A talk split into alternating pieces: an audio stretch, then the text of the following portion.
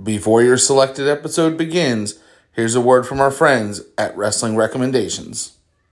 Hey, wrestling fans, this is Eddie Shepard, one half of the guys over at Wrestling Recommendations, telling you to check out our podcast. Each week, myself and my best friend Travis Lassiter dive in with a deep retrospective and watch along to some of our favorite matches.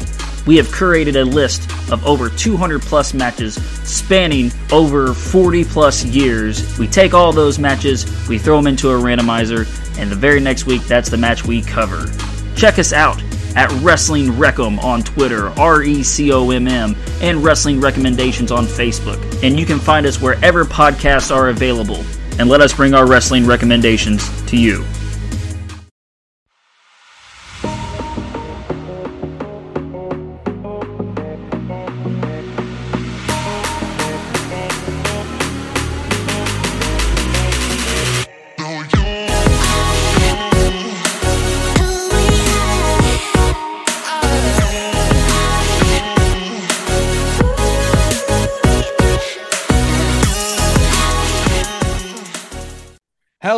And welcome back to yet another episode of the Retro Review, courtesy of your very own wrestling purists. Alongside Jeff, my name is Ryan, and as we stated on our last episode, um, we have um, the great Travis Lassiter with us today. Yeah, top five uh podcast host of you guys. Uh most listened to episode over here. You know, lockdown 2010. Gotta gotta gotta throw that out there. oh, uh, T Lass in the house. Yeah. um, speaking speaking of ass, um, just just know that all you have to do to get into Priscilla Kelly's pants is to put hot sauce on your ass. Uh sign me up. Sign me up. Um, My wife Guys, doesn't this listen to this. We're good. We're good. thank thank God. Um, my wife is in the other room, and my son is two rooms over, so questionable, but it's fine. It's fine. It's fine. He's sleeping. Um, guys, this is this is a really big month for wrestling. You know, we have Forbidden Door coming up here in a few weeks. Uh, Collision is the week before that. Uh, but we are talking about Forbidden Door 2014 today. Let's do it. Um, The thing that Tony Tony Khan stole from Ring of Honor, you know, but it's some big thing now because the marks don't know that. Well, you, you can't you can't steal it if you own Ring of Honor. He I mean, he's butchered Ring of Honor. Well, what's left of Ring of Honor? Is Honor it of even Ring. is it still a real thing? Like is we sure it's not ROH dark now? No, It's- because it's because it's every week. There's 19 matches that you have to watch to watch one episode of Ring of Honor television now. But You know that um I mean he had another show. He didn't have to go out and make collision. He could have just put Ring of Honor on Saturday nights, but you know, he didn't fight for it enough. While we're of um, yeah, good. while we're on this, uh, Travis, I was thinking to myself too. So you're telling me CM Punk's going to come back on this collision, and apparently, I guess it's a it's a six man tag, right? From what I've what I've seen. Um, and then you're going to give so you're going to give Punk and Joe. You know, you they're going to be mixing it up in a in a triple threat, you know, in the six man tag. Oh, God for all the Ring of, Mar- uh, Ring of Honor marks like myself, like why isn't it on pay per view in a, you know, for some type of marbles or for some type of payment? But typical, typical, typical AE dub.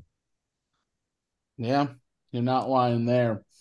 Uh, but all jokes aside, this we are talking about War of the Worlds 2014 today.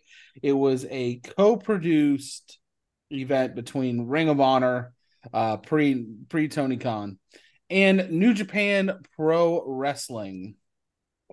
Um, May of 2014 from the legendary Hammerstein Ballroom in New York, New York.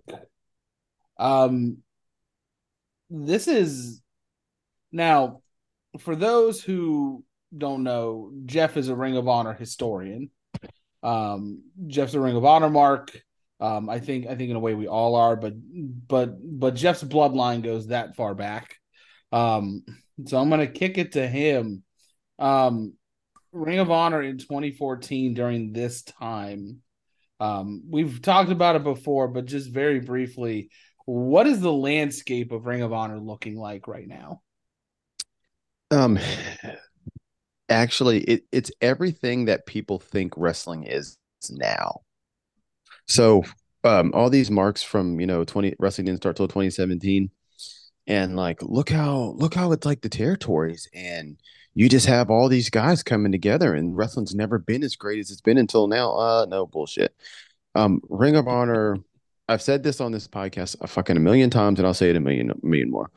Ring of honor was the wrestling pun intended but for the wrestling purist. Like if you actually like pro wrestling this is for you. This is everything. These are guys coming together to put on matches different companies um, you even have one-off shots. You know, you just have guys, you know, coming in for a couple weeks. Like, you know, it's the closest to territory wrestling we've gotten since the actual territory days. So, and again, I said a million times, you can, well, we're going to go the card, obviously, right? Yes, you listen to this podcast, but you can see all these guys for 30, 40 bucks.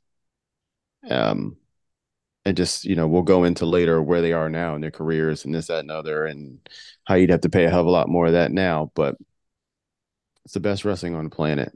It was the best wrestling on the planet and it's nothing like old school ring of honor.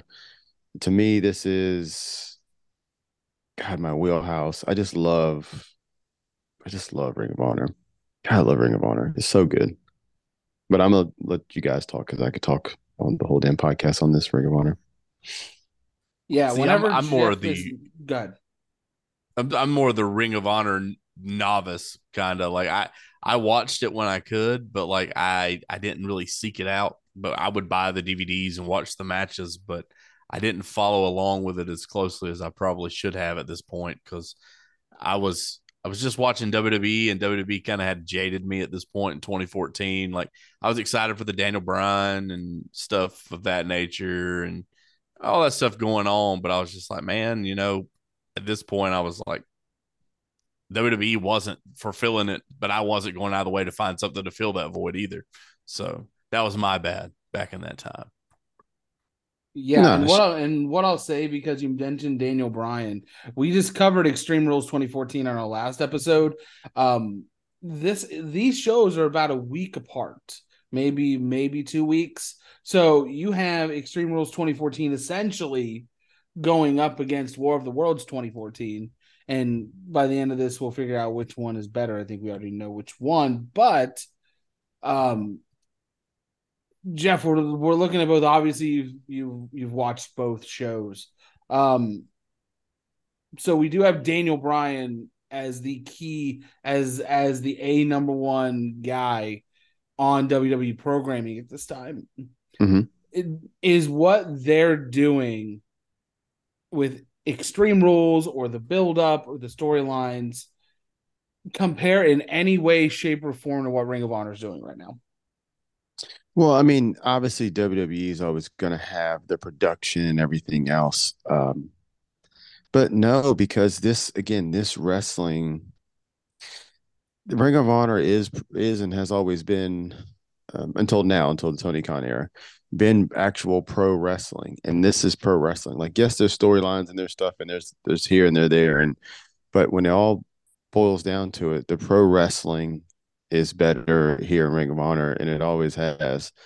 Um, it always has been, and also too this this iteration of Ring of Honor here. I mean, wrestling's always been cool to some extent, you know, with Attitude air, and Territory. But then you know, there's a time here where Ring of Honor was like almost it, it was I'm not saying it's it was taboo. Like like like Travis said, you know, he watched WWE and you know, he may have heard of Ring of Honor, but didn't know didn't know too much about it, you know, like didn't want to like seek it out, you know. And which is no problem, no fault of his own, no problem. You know you don't know what you don't know.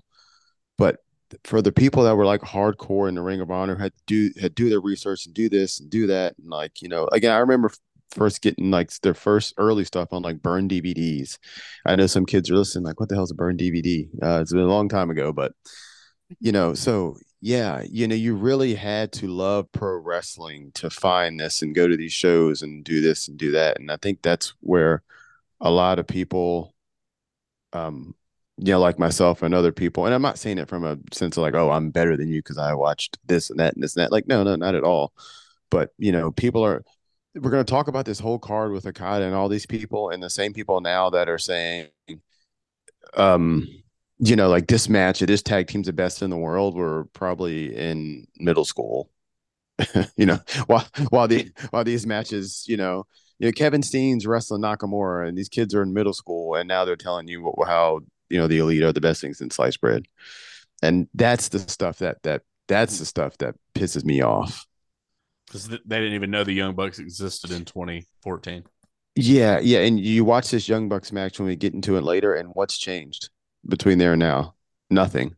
You know, like we were all watching the Young again. The, the Young Bucks, they're to be to be fair, they're not bad wrestlers. That's not what I'm saying, but they've been doing their stick and their bit since forever. And then it goes mainstream. It's just like a band or something like that. And it's like, oh my God, they're so good. And it's like, well, yeah, but what you don't know is they've been doing this for 10 years. You just haven't seen it you I've know, seen this same sequence, same match for ten years. Yeah, point. and and to be fair to them, I mean that's everybody. You know, Hogan's leg leg drop, Flair, Bret Hart, Punk. I mean, everybody has their move sets and stuff. So I, I'm not getting on for that. But it's just this idea that they're the best, you know, mm-hmm. or you know, or said wrestlers the best. Well, again, because you didn't see them, you know, you were, and again, you're born when you're born, but you know, you were taking tests and going to gym class and doing all that stuff while some of us were watching real pro wrestling. They were they weren't staying up to 12 30, 1 o'clock catching the Ring of Honor show on your local Sinclair yeah, affiliate. Yeah, I, I guarantee you 100%. You know what I'm saying? You're not getting in trouble in high school. You know, you're not sliding a Ring of Honor burnt DVD between a locker jack. I can tell you that right now. you're not wrong. You're not wrong. Uh, but we always say it on here pro wrestling didn't exist until 2017 so um that's gonna have to be our first piece of merch um it's gonna say 2017 the birth of professional wrestling can i can i, I uh can i copy um what was the space on our podcast but uh make wrestling wrestling again that's a great bit too make wrestling wrestling again i like it Tony Lucinda. There we go. Oh, Tony Tony Leyenda. Leyenda. There we go. You mean you mean from Fight Pro, which you can go to their web website and get fifteen percent off your tickets using the code Fight with Two T's Purist. Damn right. Love that dude. Um, that is uh that is also in our top five currently. So uh we we we are steadily climbing up the ranks here. Um, not like our friends over at Wrestling Rec- Recommendations, sniffing the top hundo every time we turn we turn a corner. Well, we got up to 53, man. Just could not break the top 50. We're, we're gonna we're gonna make it though. That Curt Hennig uh Nick Bockwinkel match is number two or three on our most downloaded, which is crazy to think because that's an AWA match. No one knows what that is. I was gonna say the same thing. That's wild to me. And again, not, not, not knocking you guys. You guys are the best, but it's like like you say you say Bockwinkel to somebody and it's like what like is that like a mad scientist is that a did you know did he make it like does he work for NASA like you know like Nick Bockwinkel. Like what? Is that Santa Claus's best friend or something? People that have no idea. Doctor that would be Doctor Nicholas Bockwinkel. Yeah. And the only thing I got to attribute it to is like no one covers AWA so that's, like maybe yeah, that's you, just it. think of it that way too. Yeah that's fair. Uh, but yeah, no, you guys are doing great, great stuff over there. Um, looking to, and your wheel, from what I've seen, heard, and you know, experienced while you guys spin it on the podcast, um, hundred percent legit. It's a wheel ran randomizer, and it's chock full of thousands of of professional wrestling matches. Oh yeah, and I got 16 more to add to make it 300. So let's go. We're gonna oh push it, push a little bit more. Well, let's push right into this episode then. Um, this is a highly anticipated card. Uh, we are coming off of Global Wars, which was the weekend prior. Uh, I want to say that nothing exciting happened, but when I say that, it it's a lot of it's some build for this show, but uh, there's no title changes um, or anything of that nature. So um, we don't have to get too far into that. Uh, but we do want to start with um, the pre-show and leading into the show. Um, we do find out that the IWGP Heavyweight Championship match that is supposed to be between AJ Styles and Michael Elgin um, goes from a one-on-one match to a to a triple threat match um, with uh, with the Rainmaker himself, Kazuchika Okada, being added in. Um, this was um, a plan for a while now. Uh, watching the lead up to this show, so not surprising, but also there's no chance you're leaving Okada off this card. Case in point. Uh, none at all. Um, the other idea that they floated around instead of adding him to it uh, was to have an impromptu main event with him facing the winner of Styles and Elgin.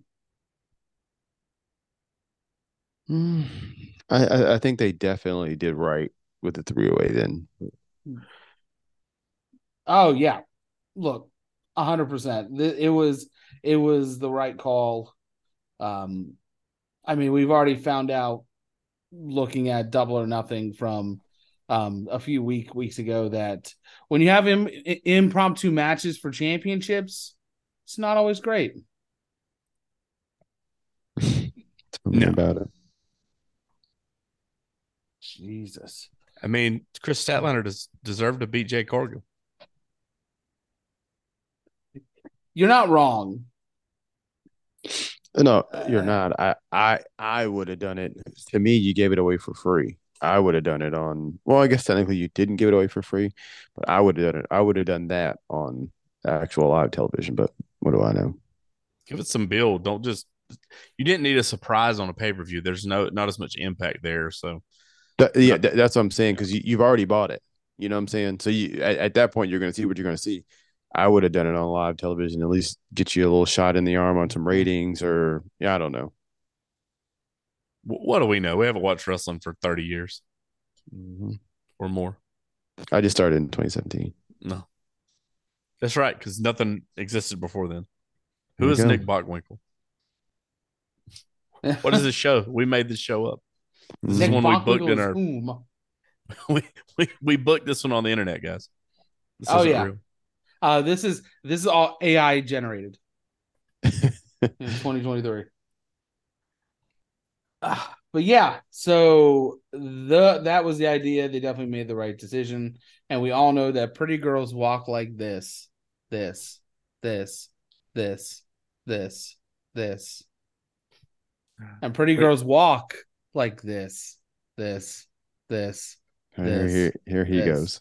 This, I gotta, I gotta lie. I thoroughly enjoyed some of this Ring of Honor theme music. Brought, brought me back. Yes, yes. This is look. I really despise giving Tony Khan my hard-earned nine ninety nine a month, which is why when shows like this are coming up, I have to remember that I that I have to um resubscribe because Tony Khan has not earned my nine ninety nine a month yet for Honor Club. So you just you just do like I do. Go to Extreme Wrestling Torrents and download the shows you need. That's it. I know. I should. Don't support him. Don't. uh, Travis is gonna share that link later. Um, it's easy. But, but yeah, um, the other kind of behind the scenes things about this card and show um, kind of giving TNA the kind of kind of the screw job here. Um, it this was supposed to be TNA's spot for like their Brooklyn Cyclones re- wrestling show, and um, it was supposed to be TNA's biggest domestic gate of the year.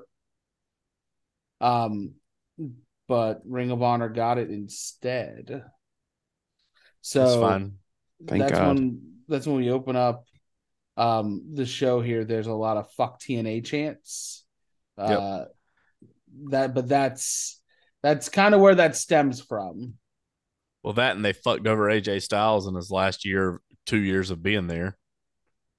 Yeah, well, Claire Lynch, the bad. this is your baby, AJ.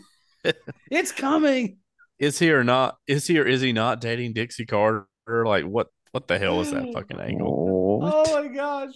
I'm so glad we brought TNA up because we were covering Extreme Rules and I brought TNA um what was it Jeff in 2007. Do you remember what the show was? No, no idea. Uh it, it, it- Travis, it was the one where um Kurt Angle did the um Kurt Angle wrestled three matches. Oh, it's no surrender. Yep, that's it. Okay, I knew as soon as you said it, I, I would I would know.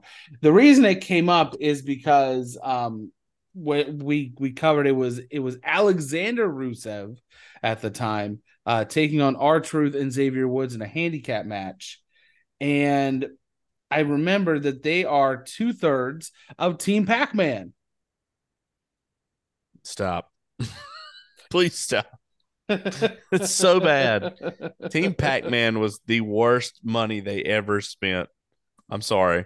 That and Tito Ortiz coming down and being a special ref at Hard Justice Tito. 05.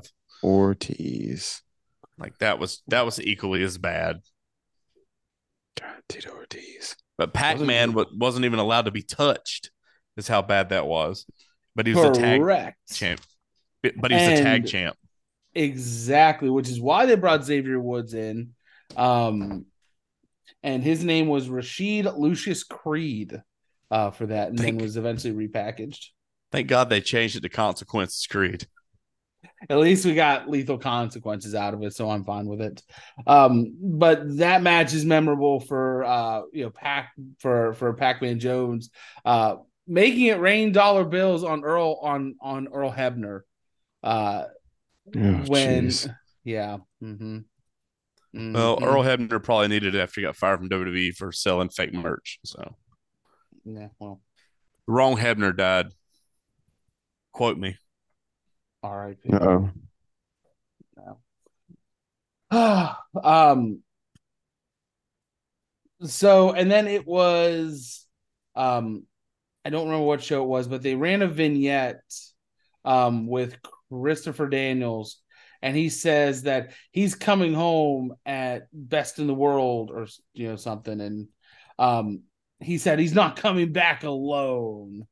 Obviously it's gonna be Frankie Kazarian, so And he's we he's in don't a see Hulk, them. He's in a Hulkamania shirt and they blur it or like Yep, they censor it. yep. Wow. strange times are going on here. Um, but we do have the pre-show match. It is uh Caprice Coleman going over Adam Page. Um from what I have read, it's a good match. I didn't watch it. Um Before it was the Hangman. Yeah, this is this is future AEW World Heavyweight Champion, guys. Yeah, well, he yeah, he's not he's not uh he's obviously not hangman here. Um Yeah. also too uh, later the second match with Gato and the rest of those boys, he comes out and he's like he's like the ring boy. He's wiping down the ropes and he's got a towel in his hand. He's like a young lion. Yep. He's this a- is he's- his he's in the uh, dojo. uh th- yeah, this is his um John Deere, you know, like green tights, yellow font, you know, cowboy boot wearing. I, mean that that was like his gimmick, you know what I'm saying? Back in those days. I will tell you some of this security on this show, and I'm putting quotations around security. Do not, they're so timid to jump in the ring and do anything. They're afraid they're going to screw up their marks or do something Uh-huh. like that. People are like, Do we get in there and do the pull apart? And then, like, one gets in, and then everybody finally gets in. Like, it, they're so bad. Some of those guys are so bad. Mm-hmm. Well, at least I won't get in trouble if if, if this person, you know, what I mean, if this if this Yeah. guy jumps in here. Like, it's it's very evident later with Steen and, and Young when they have to separate them. Like, it it's bad. They, they don't jump in there until late. Ah, Well, we do get this kickoff match to start the show. Uh, we have uh, we have ACH, Matt Taven, and Tommaso Ciampa taking on the Forever Hooligans. That would be Alex Kozlov and Rocky Romero, and their tag team partner Takaaki Watanabe. Oh, Watanabe. Evil. Every villain is lemons. Um, this was this was a Ring of Honor six man opener that was that felt like a New Japan six man or multi tag man opener where it wasn't great. It was fine. Nobody looked bad. It was just there. I agree That's with fair. that. Like yeah, everybody kind of gets their spot to shine. Like Kozlov puts on the hat, does the dance kicks. Mhm. Ta- Taven's wearing his Rascals gear, kind of. That's what it reminds me of. Yeah. the, the color scheme. Um, everybody just gets that, that moment. I mean, ACH. This is before ACH went crazy too. So Um, He was so good back in the day, man. yeah, I mean, they, Ring of Honor even put a DVD out on him. So like he he had a bright future, and then I don't know what happened to the guy, but he just went off the deep end. But it- like you said, fine opener, nothing really to write home about. T- to me, I mean, Ciampa looks weird with a mohawk or his Tyson Kidd haircut. Yeah. Oh, just this, just the front part. So Oh Yeah. man, he was like that forever though. That's why it's so weird. It's so weird to s- it, going back and look at looking at him like this. You know, the Sicilian psychopath. Like it's so weird seeing him like this. Oh, when it when it went to the Evolve show, he came out the Psycho Killer, and that Yeah. was awesome. That was the first Yeah. time I ever saw Ciampa live, and he was so vicious in that Evolve match. I can't even remember who he worked now. Might have been Ethan Page. I think he worked Ethan Page, and it was uh it was a damn good damn good match. um, I this made me remember how how much potential a guy like ACH had. Um, Mhm. I understand the reason why he left WWE, and Mhm. You know it. It I will I will never fully fully understand, no but What- Sorry, what? What's he doing now? Like, is he not? Is he not wrestling anymore? Or I don't Um, no. think Mm-mm. The 'Cause, last like- time that I'm looking at is um he was a replacement in MLW for Alex Shelley, but that was last year. Like he he bounced around so much after he left WWE, and like Mm. he kept putting out these like long like manifesto things almost like about Yes. stuff, and then like some of it some of it made sense, and then some of it was just like off the deep end stuff. So I was like, I was like, yeah, he's pretty much Yeah. committing career suicide right here. Yeah, his last match was um last September. It was a six man tag. man, Yeah. Um but it, he shows flashes in this match and you're like, wow, it's 2014. Um we're seeing the success that Daniel Bryan is having in a larger fed um and sim I mean obviously ACH has a lot more definition but a lot of the same I guess s- add I don't want to say attributes because Bryan Danielson's one of the best mat work workers to ever do it, but there's a lot of similarities there, and it could have been a, a lot bigger for ACH had not everything went the way that that it did. yeah. I agree with that. I watched a match for uh, Ring of Honor when he had when when um God, Moose was in Ring of Honor and he wrestled George uh, George Miles. He wrestled ACH and man, it was a banger. Boy, it was a banger. Well, that's also that when uh was it Alberto Del Rio or Alberto El Patron came in, that was one of the guys that he worked with on that Winter Warriors tour was was Yeah. ACH. Yeah, yeah, you're right. Yeah. Um, but um, and and just to just to kind of put things into perspective of of where he was going, he would jump. He would go from Ring of Honor in. He would leave in 2016. He would take a trip over to New Japan, and then He was in WWE pre pre COVID, right pre COVID. June of 2019, he won the breakout tournament and had an NXT Yeah. championship mm-hmm. match against Adam Cole. Yeah. Like that doesn't just happen. Okay. No. I mean, it it just doesn't. And he had a ton of potential and you know, things happen the way that they did, but he hits in he hits an Air Jordan in this match, and I'm like, oh, nobody really does that. Even in today's flip, flippy floppy world of professional wrestling, nobody does what he does. No, I remember when the first time I seen it live, like I was like, "Holy shit!" Like it's one of the things where you don't want to miss. And like in a world of like flippy and floppy, like yes, it is, but it's I don't like you don't see him doing it. You know, he wasn't setting up for 25 minutes to do it and all that. But the dude's just an athlete, and he can wrestle, and he's got other stuff going on. But again, it goes to show you that people are human. We may love them, we may treat them some type of way. They may be our favorite wrestler, but they wrestle. They're just people, you know. Yep. At the end of the day. Yep. Well, we do get the finish. It sees uh Taven hit hit evil uh with the climax and gets the win in just under 10, 10 minutes. So that's your typical length for a Ring of Honor opener. Um, it's pretty solid showing from everybody. These these matches always seem to be a sprint. Um, this one seemed to be a little bit more subdued at times, but I think that um, ACH looked great. Um, Romero looked great. Uh, the corner close clothesline gag looked great. It was funny. Um, it was a perfectly fine opener. Yeah. Yeah. Uh, we get a recap from from last week. Uh, we see the decade entering Ced- uh, Cedric Alexander after his victory over Roddy Strong at Global Wars.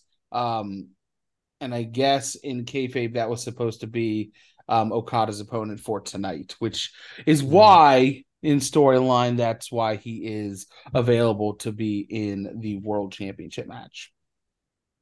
Dude, I'm gonna tell you right now, Cedric Alexander looks completely different than he does now. Like, like he he lost all that weight, got defined, everything. Like this is this is young, young Cedric Alexander here. Like, Yeah.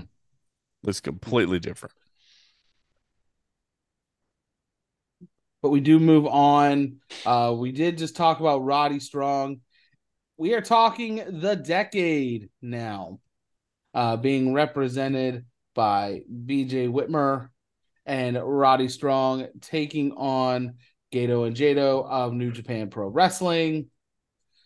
And this is this is a very interesting match because um, the promos that the decade would be cutting around this time, um, they're saying that they're the veterans of the Ring of Honor locker room. Um, but then you look across the ring, Gate, you know, Gedo and Jado, 20, 20 plus years in the business. So definitely could be a big match for them in terms of uh, at, at least how the fan base would look at them. Um, what what do you guys think of the match though? Um, I, I didn't think it was bad. I mean, again, Ring of Honor style match didn't set your hair on fire, but you know, it wasn't nothing special. But I mean, it was it was a good match. Um, I love BJ Whitmer. I just think he's a great heel. Um, he has a punchable face. All the stuff he did with uh, uh, uh, uh, Colby Corino and all that. Like, if people can remember, remember back that far, and then him getting to it with Steve Corino, like, oh, all that stuff was so good. But yeah, just you know, a solid match. I, I agree with you there. Like, I just remember watching this and like Jado's chops were like to Roddy Strong were like tear the tear your skin off. Like he was like hitting them so hard.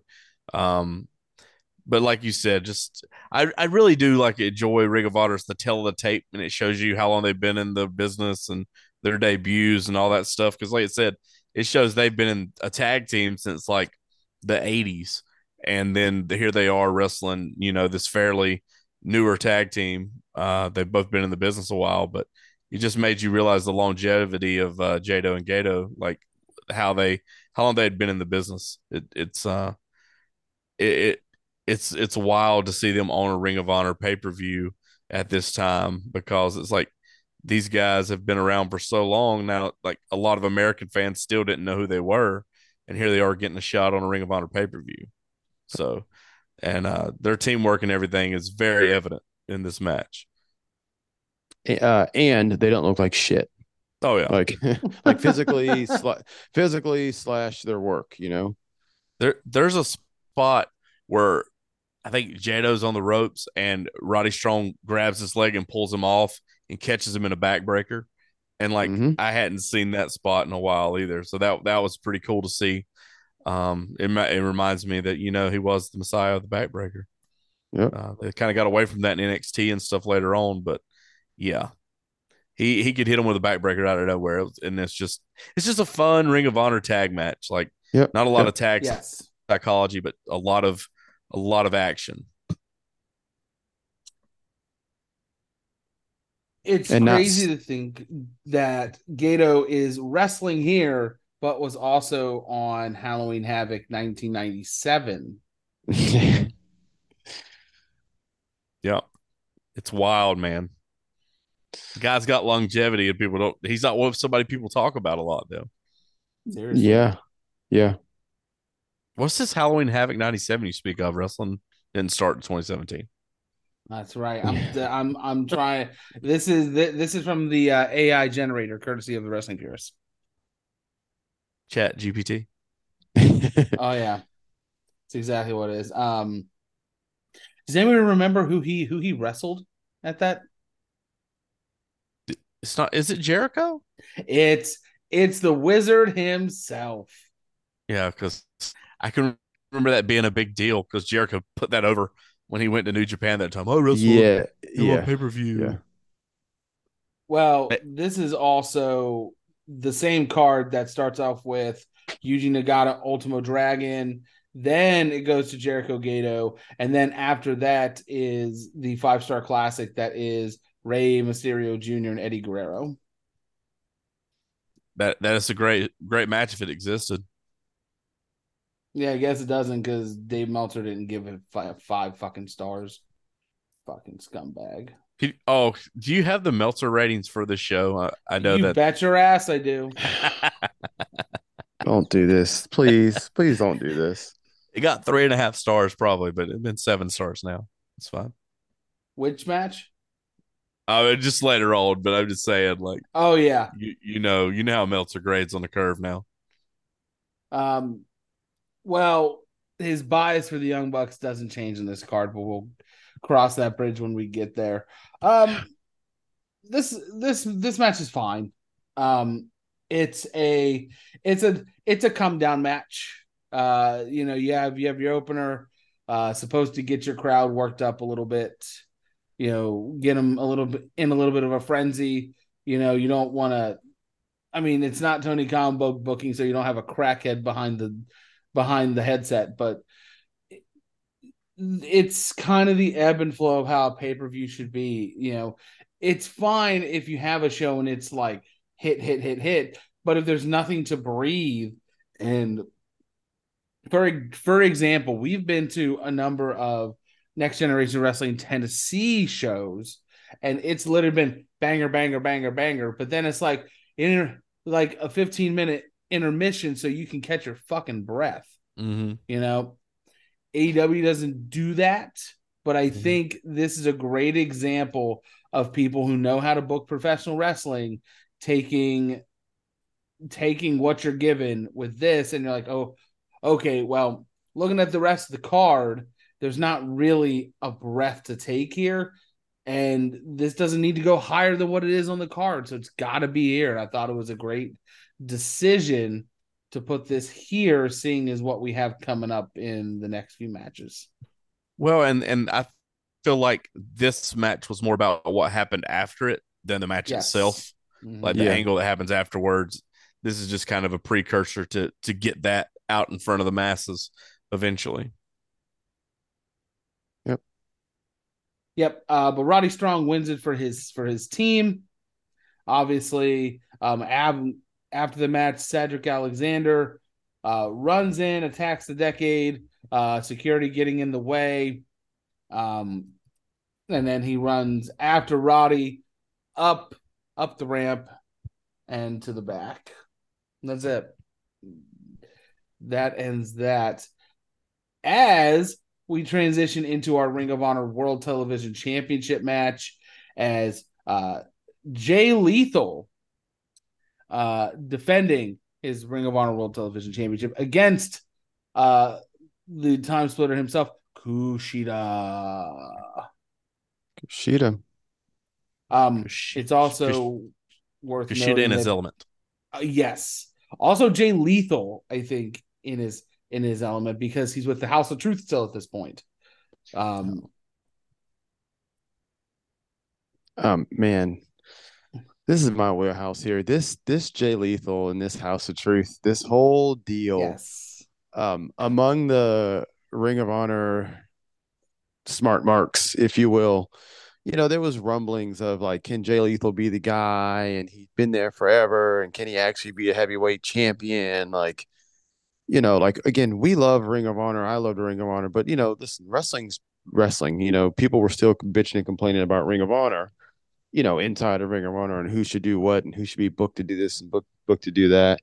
And man, Jay Lethal got with the House of Truth, and people kind of didn't like it at first, but it was exactly what he needed um, to take him to the next level. And you know, we'll we'll get to some other stuff later, but you know, with with with matches and stars and everything else. But the the best in the world 2015 against Jay Briscoe, man, I'm telling you. And I never forget, God, it's 4.75 and a quarter and 33 and a third stars. It's somehow not a five star match. I, I have no idea how, but Yeah, this was one uh that was one that we did cover on on the pod and there are sometimes where you look at what Dave Meltzer grade grades matches and something is always just missing and with that match it has so much involved so and it is a little bit of a longer match. However the storytelling i think if we don't forget this is the same guy that gave hogan rocket you know wrestlemania a fucking three and a quarter okay? So let's you know also fuck dave meltzer. Yeah, yeah, but here's the thing: like Okada and Omega can go, an hour plus in the Tokyo Dome and get seven stars, but uh, Jay Lethal and Jay Briscoe is just a tad too long.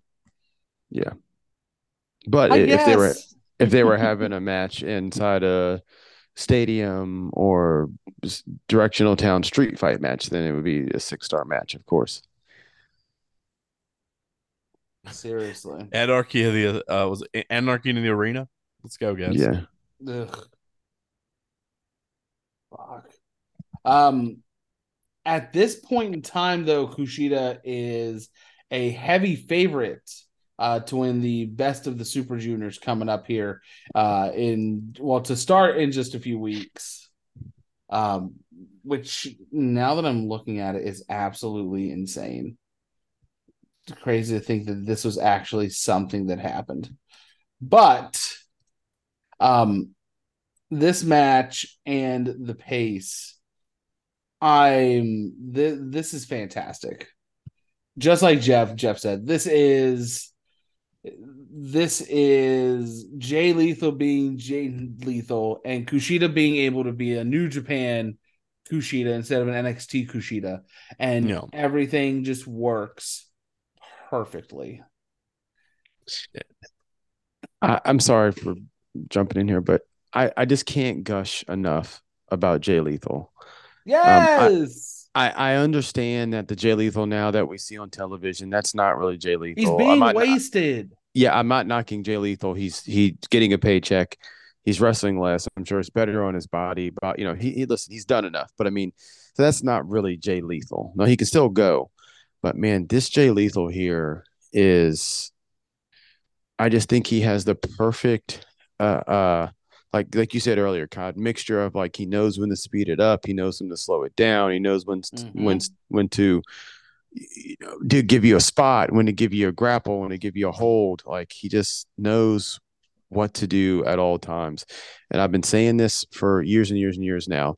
Two of the most underrated wrestlers of all time for me is Jay Lethal for one, and probably Macho Man Randy Savage for two. And there's, there's a ton of others, but man, I just think Jay Lethal's so good. Jeff My Jarrett. personal opinion. This this right here is showing that Jay Lethal it can be a ring general.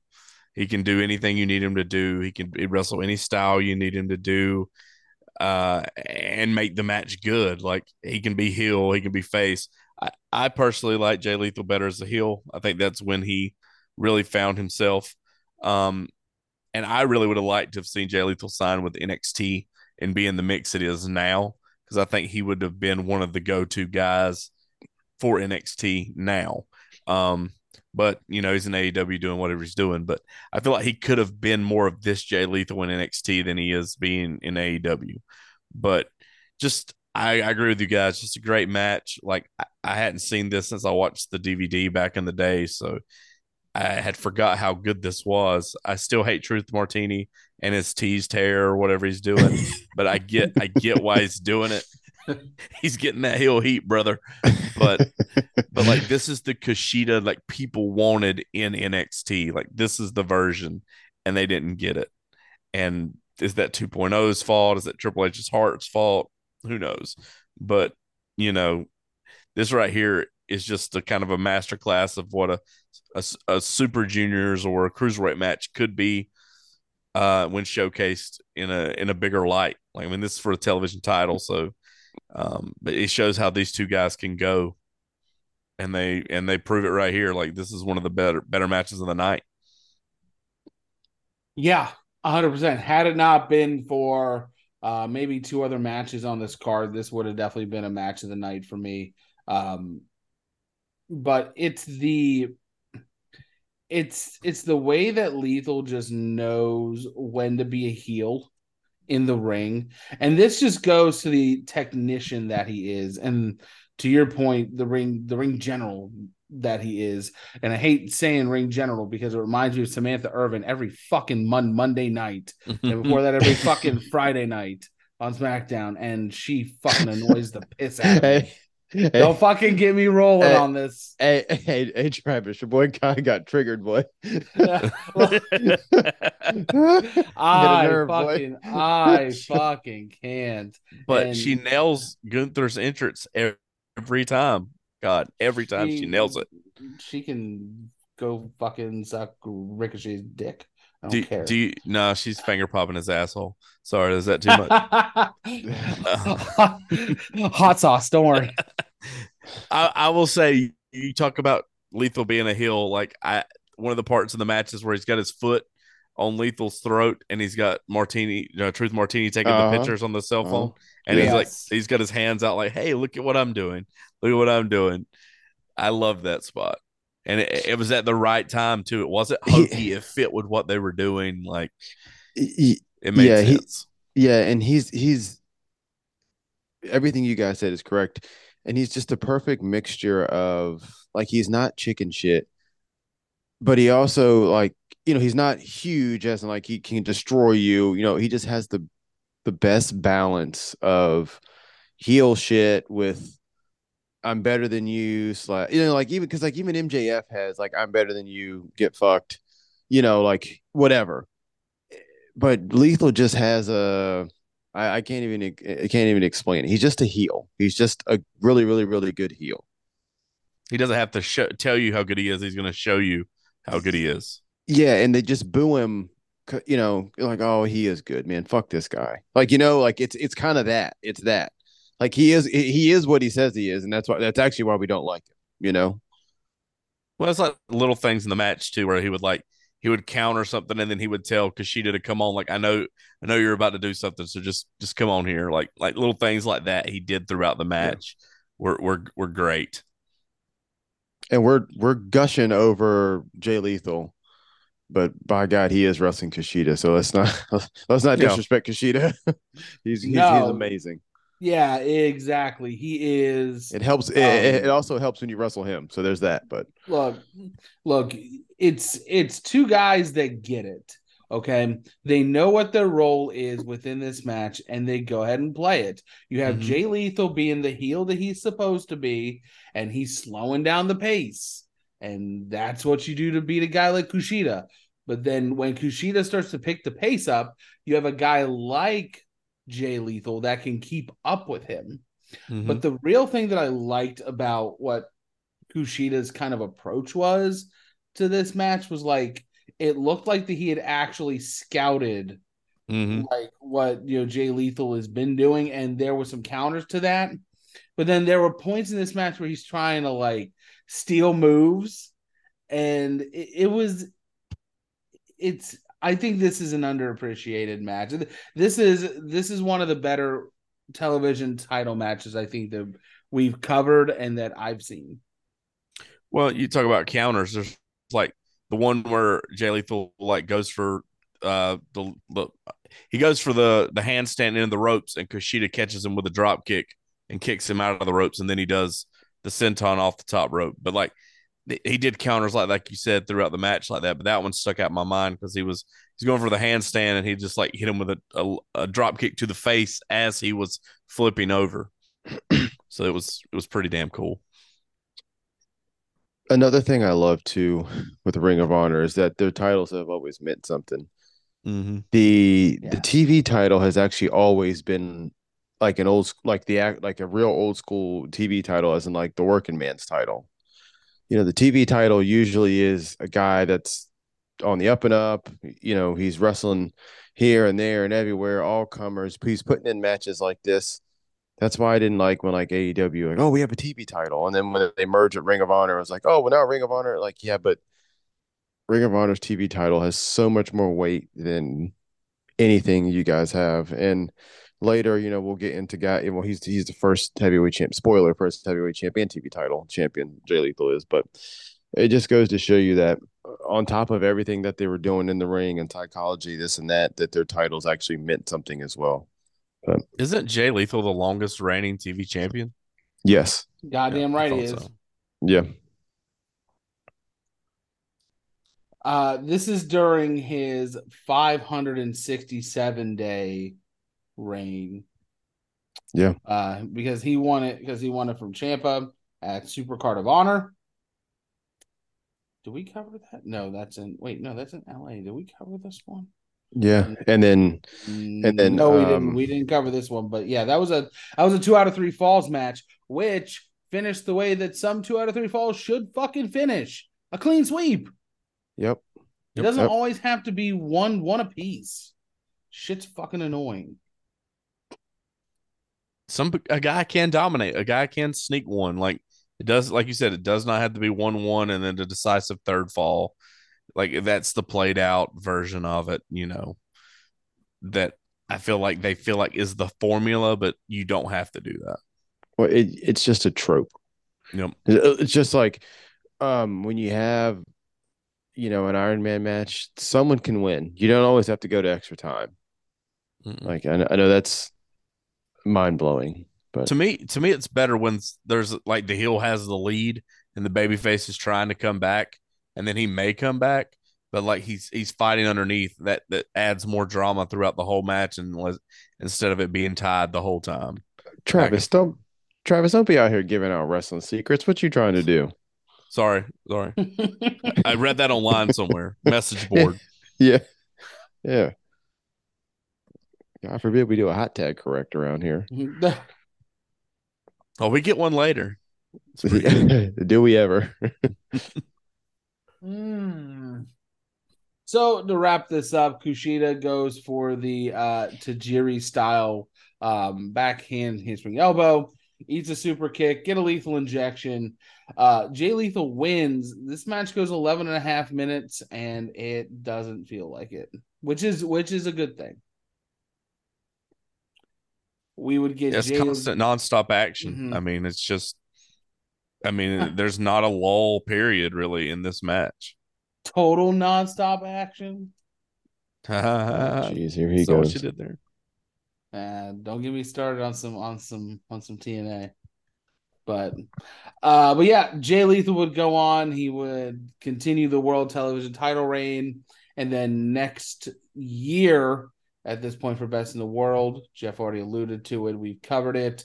Um Battle of the Belts with him and Jay Briscoe, where Jay Lethal would win. Um there was that. And then Kushida is back to Japan. He's gonna do best. Uh, he's gonna do best of the Super Juniors. Um, he would tie first in A block, um, and then he would get to the finals and lose to Ricochet. That's probably a hell of a match that I need Um, to probably look up. Yeah, you should probably add that to the um Mhm. to the old wheel there. Um, also semifinalists in this year's um one would one one would be everybody's favorite player coach, Taguchi, and Oh, then oh, oh. yeah, I was, yeah, and then the other one is the other one is Jeff's favorite. Well, I have a couple, so give give it to me. Uh, well, he's the only one that sings as well as anyone else. Oh, my, oh man, put some respect on my man on my man Taichi's name. Okay, come on now. ah, it's great. Tai Taichi. Um, he is one of just five five guys now. So God, rem- remember last year, year before last? Remember he was like top of the block in the G one, him and Sanada, and I was like, yes, it's it's happening. and, and then it didn't happen. and- and then it didn't happen. it didn't happen at all. It, it didn't happen. Um, let's see. It wasn't last year. Was it 2021? No. I was like, yes, there. they're going to do it with Sanada. I was wrong. Wait, where is, where is he? It might be. Is it 2019? No. I mean, Also, I- I- J- Just to touch on this, I miss streamers ahead. in wrestling. yeah This Yeah. is back when streamers meant something. They weren't just a constant prop all the time. a token, um, yeah, gesture. 2017 he was in block A. Maybe it was maybe it was the G1. Maybe he was in the G1 and we thought he was gonna fin- finally win it. Yeah, yeah, yeah. That's what I mean. Yeah, that's what I mean. Was yeah, yeah, yeah. Oh. No, no, it, it was a G one. Well, again, at some point, again, uh, you know, whenever during the G one, he was top of the block and top of his block. Naito, wa- I mean, um, Taichi was, and so was Sanada. But I want to say, I had to wait. I think that's when I think that's the year of Bushi won. Yeah, which one? Shit. Ugh, God, Kota Well, well, that year he got six points. The See, now I have to find the the AEW bound. Um, wasn't that year? See, I'm I'm I'm really fixated on this now because Taichi is Jeff's guy, and the first time I saw him, I was like, "The fuck is this guy?" Well, he's my guy because like I shouldn't like him, but I do. So he's my guy. Was it 2018? No, he ain't Sanada. Uh, he ain't that Jack. He ain't Okada, I- obviously. but- Okada. Yeah, fuck it. I'm not. I'm not wasting any more time on Thai fucking cheese. Whoa. Whoa. It's it's it's it's not a bump on him. I just didn't want to look for it anymore. I got annoyed because I couldn't find it. But it's more me problem, I guess. Uh moving on. Um up next is uh is uh Bullet Club, uh the Good Brothers, Doc Gallows and Karl Anderson defending their IWGP Tag Team Championships against Jay and Mark the Briscoes. Chunk- chunky Karl at that. That boy Karl was Yeah. looking. That boy Karl was looking like a third member of the Bruisers. I'm sorry. I'm, so, I'm sorry. The Bouncers. Or, Husky. Husky at Yeah. this point. yeah, Us- yeah, yeah. Husky Harris.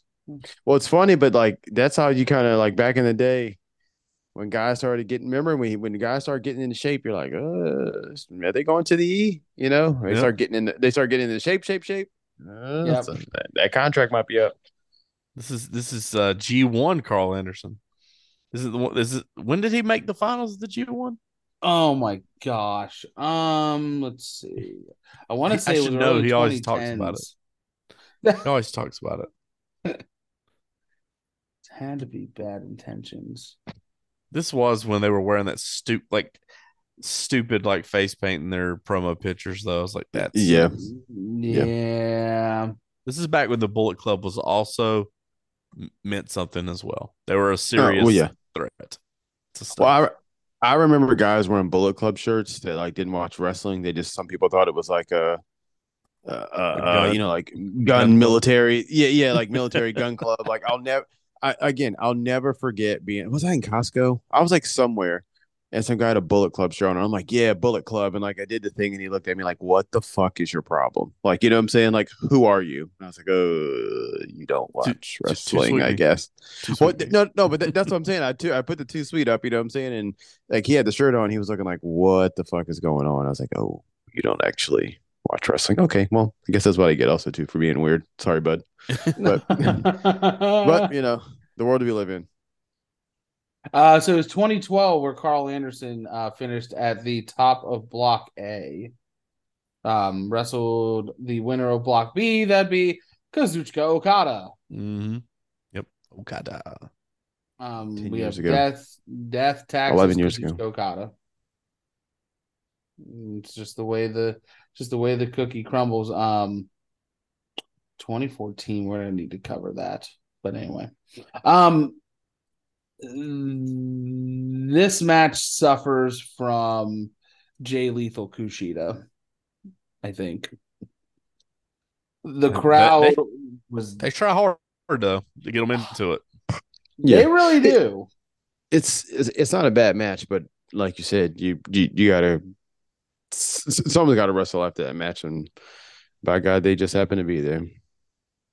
This is this is the match looking at everything that comes after this this is the this, this is the only thing that could go here That's yeah, that's fair. and It's like Jeff said, it's not a bad match. I mean, No, they do they do do a lot of brawling and stuff outside. Like it's it's more of like trying to get, get people involved in it. But I always feel like you talk about underrated people. I feel like the Briscoes as a tag team is severely underrated everywhere outside of Ring of Honor. Like Ring of Honor, you know, they're the the the men, but like they're never discussed really in top tag teams or anything like that. But if mm-hmm. you watch their body of work, they definitely deserve to be in that top five, top 10 tag teams of all time conversation. They just weren't on the main stage where more people could see them. But I watched them at the Crockett Cup, and that was phenomenal seeing them in live, in person. And and that's that was just a couple years ago, and they could still go like they're going in this match right here.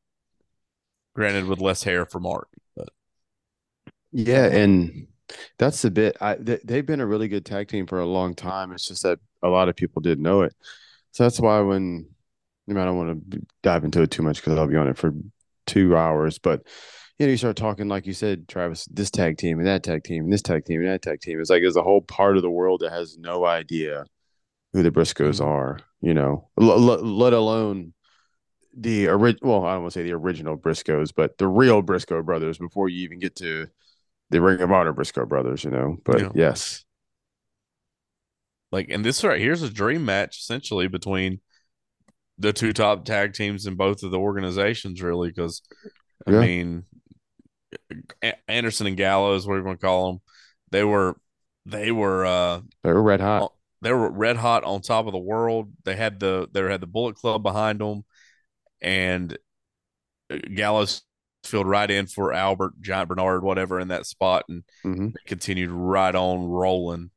And uh, they just they just those two guys just fit. Like they had the same personality. Their moves always look good. Like it just i don't know. I've always been a uh, anderson and gallows mark too just because i feel like they're underrated as well Yeah, and their wwe run has always either been snake bit by something like this last one with aj's injury but they, they deserve better than what they've got the last couple of runs they've had in the the, the e Agreed. Yeah, this is they so they don't waste too much time in this match like going for like a like a quote unquote conventional style of a tag team match. Um Everybody gets their spots in. It's a fine match. It's just nothing that's gonna blow your socks off. Mhm. Um, obviously, Bullet Club are gonna retain here. Nothing too spectacular about it. Um, uh, Magic Killer on Mark gets them the win and the retain. it honestly feels like they're holding a little bit back, like they're gonna do some more. You know, like Yeah. we're we're gonna keep this up because it's it's it's a dream it's a dream feud. But and and one other thing, man, just the way the Hammerstein Ballroom looks with this setup is tremendous. Like it's just it it's a wrestling building whether they want to say it or not. Like it just looks great with a ring in the middle of it and a spotlight on it, and the fans Mhm. all surrounding it from above Streamers. in every angle. It's And you just said the great. You throw the streamers on top of it, and it's just it's a wrestling wet dream. It really is. And It's it's a great place. Man. Well, speaking of great, speaking of places, speaking of guys that deserve the spotlight here, Shinsuke Nakamura versus Kevin Steen. Mm. Oh my god, I, I don't know what you could say about this. This is prime Shinsuke Nakamura and prime prime Kevin Steen. Like this is a dream match. I mean, even commentary says this is a dream match, and just like everything they do, even the little comedy spots, like where Kevin Steen moonwalks and Shinsuke does his stuff, like it all fits. The crowd eats it up. It's the perfect match to go into intermission on. Like it is just that damn good, and it's a shame that these two haven't touched more in WWE because they could they could do some more of this probably. But this this right here is like prime Nakamura. Like I, don't- I don't know what else to say about it. Like this this to me is neck and neck with the main event for my match of the night. Like I, I just I really enjoyed the Yeah. hell out of this match. Yeah, I mean, a lot of people. God, God, I don't want to say there's pillars of Ring of Honor, but Oh, fuck Uh, you. but Steen is just Steen is just homegrown, and he's great, and he's. This is why wrestling. This is why these Ring of Honor guys mean so much to people and mean so much to pro wrestling. Guys like Steen, Punk, Danielson, Nigel, Generico. Generico. Those were, you know, if someone's your guy, there's your guy. You know, they're your guy.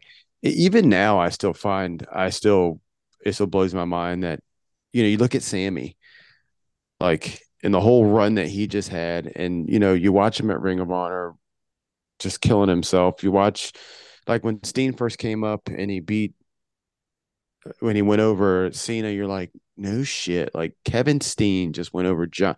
Ring of Honor's Kevin Steen. You know what I'm saying? Kevin Owens just went over John Cena. Yeah, I, yeah, I would have never, you know, I would have bet all the money I've ever made ever going to make. That'll never happen. He'll never be in WWE because this is a time period where these guys weren't going any to to WWE. They just weren't. You know, they weren't taking indie guys. You know, just like Punk, they took Punk and you thought same thing. No way, you're not going to do anything with them. Blah blah blah. But yeah, he's a staple to Ring of Honor. Like Travis said, this is this is an actual dream match. This to me, this kind of has not the same vibes. This kind of has like Joe Kobayashi to me. Um, it's not on that level, but it's on that level of like you're watching these two guys wrestle, thinking like, man, I'd never see, I never thought I'd see these guys wrestle. No, Um, and and and that's what these shows like are supposed to be. Like f- like forbidden door and what they try to do with that but like thi- this is what the show is supposed to be. Dream matches uh not necessarily have a huge angle going into it but just two guys that want to win compete. Like you don't have to make it that hard. Mhm.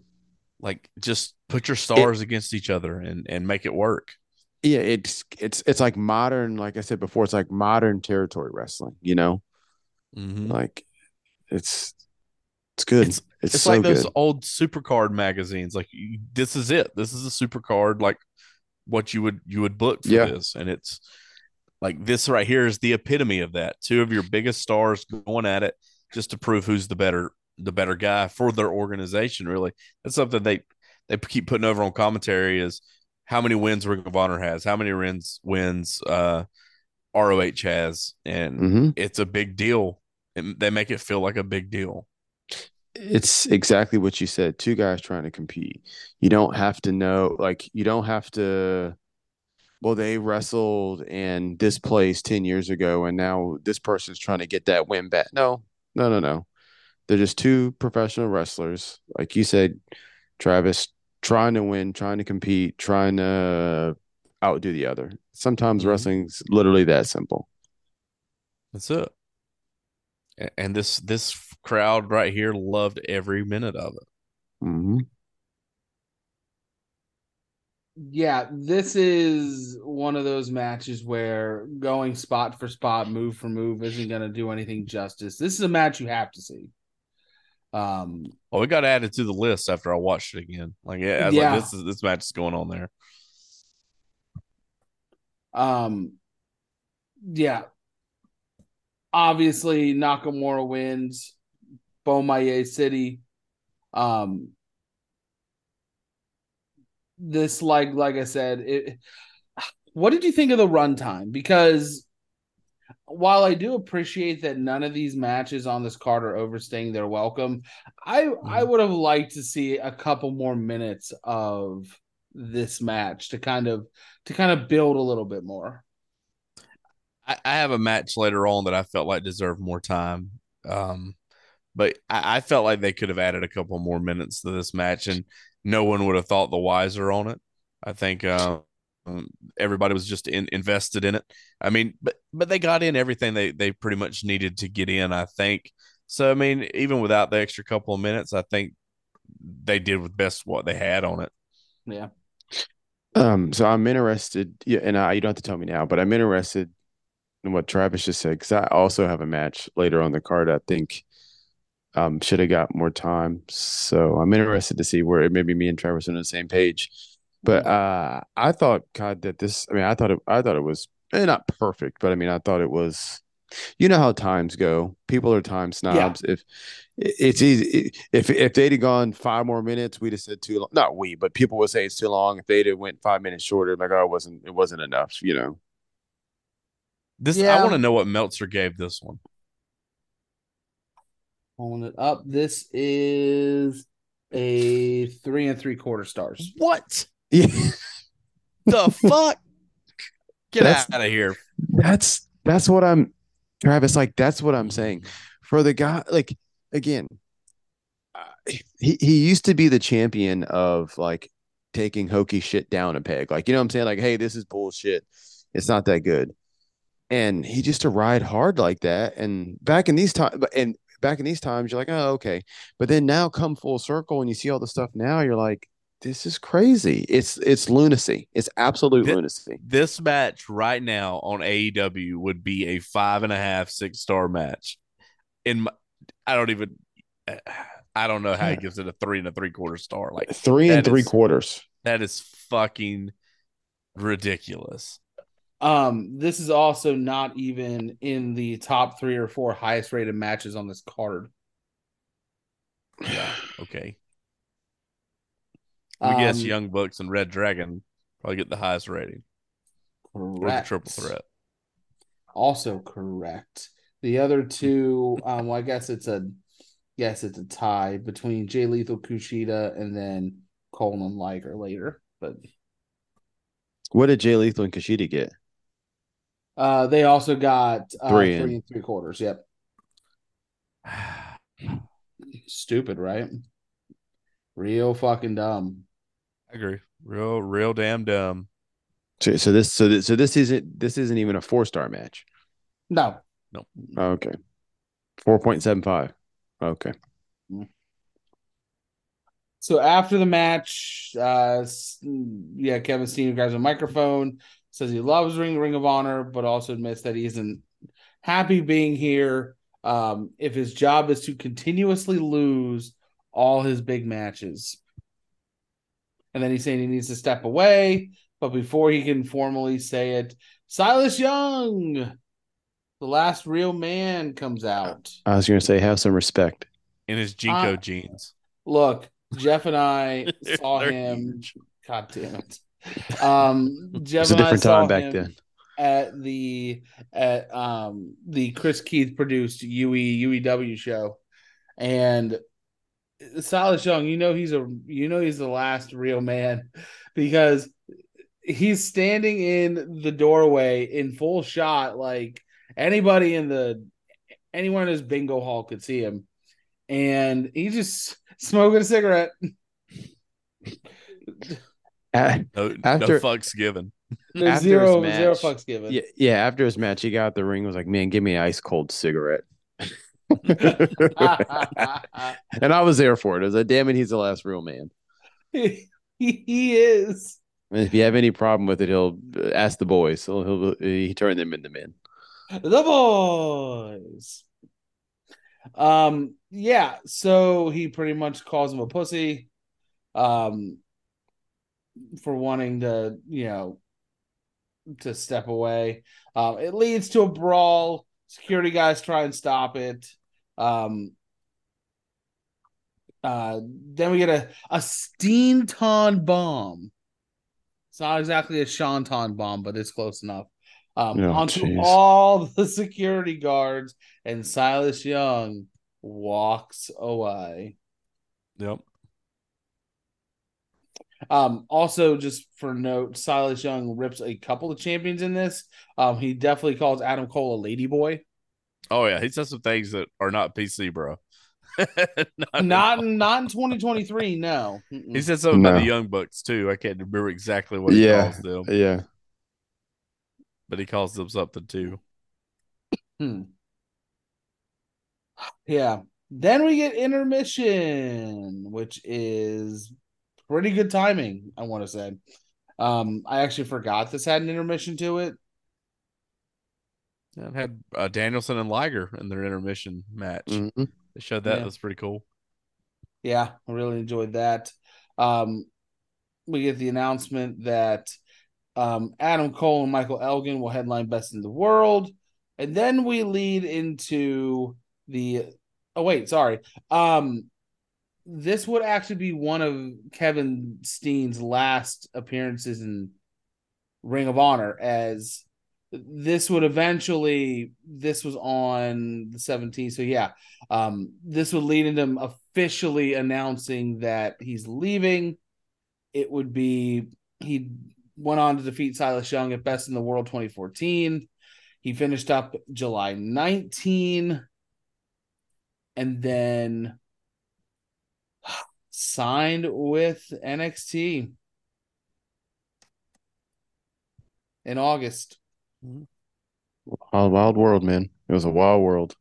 And it's hard to believe that's almost been 10 years ago now. Yeah, Yeah. Hard to believe, man. fucking crazy. Couldn't move on without sharing that, but we move on to Go Ace Hiroshi Tanahashi uh taking on Mikey Bennett, obviously with Maria Kanellis. Still a still a smoke show to this day. Ugh, talk about a waste of Hiroshi Tanahashi. Hey, at least Todd Sinclair got to kiss Maria in this match. Uh yeah, my dad's a lucky son of a bitch. Yeah. You, you didn't you didn't like this one, Cod? Um I I'm really on the fence about it because I feel like we could have done more. We we could have done something more with with Tana than just to put him in a match with Mikey Bennett. That's fair. I Well, I I think if I think if you're having a show where the best from Ring of Honor are squaring off with the best of New Japan, and you have Go Ace, and you're like, oh wow, who do we who do we put a singles match with him? Gosh, there's so many choices. Mike Bennett.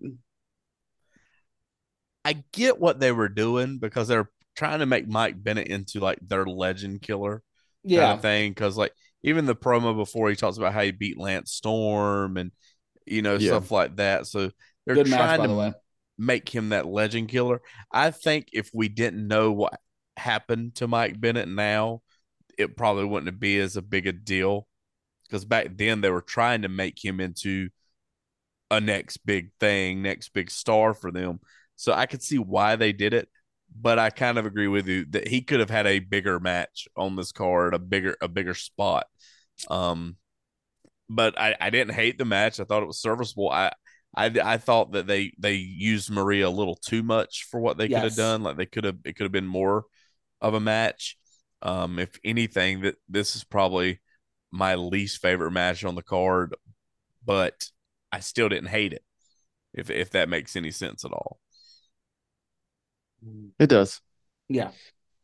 Um, I love this match. Wow. Uh, just because I'll, I'll give you my thought process. So I just went into it, uh, you know, looking at the card like, oh, okay, well, Tanahashi versus Mikey Bennett, you know, and I just thought the wrestling, you know, I guess I had already predisposed, you know, my thinking and everything else. I just thought it was, it was just way better than I thought it was going to be. Mhm. So may, maybe that's you know where I'm going with it. Now, yes, I mean obviously I don't like Maria being used. I don't mind. Her, I don't mind her being used, but yeah, used her too much or you know whatever, whatever. But I, when it was all said and done, I was like, damn, like that, that was that was better than I thought it was going to be. It was way actually way better than actually than I thought it was going to be. Um, I also think some of that too is. You know, you're almost 10 years ago, and man, boy, Tanahashi looks a hell of a lot different here than he does now. Go And I'm not- No. and I'm not knocking him like you know, time comes for everybody. Man can't wrestle forever. He can't be on top forever. So maybe it's some of it's that, but man, I just thought he looked really good. Um, you know, so I enjoyed some of the shenanigans. You know, um, Cod's dad got one put right on the got one put on the kisser for him. You know what I mean? From Ow! Uh, he actually got two, but Pow pow. yeah, I, I I enjoyed it. Again, like like like Travis said, not you know, not the best match on the card, you know, but again, I fin- after the match was over, I was like, wow, that was better than I thought at least. No. Mm. I got a quick question. They they they add Nigel to commentary after the intermission. Good or better or worse? Worse. I actually like it better because I feel like he filled in the lulls between the other two. Because at the beginning of the show, I didn't feel like Corino and Kelly were like clicking as much, and then they mm-hmm. put Nigel in there, and I feel like he kept he kept them kind of on point.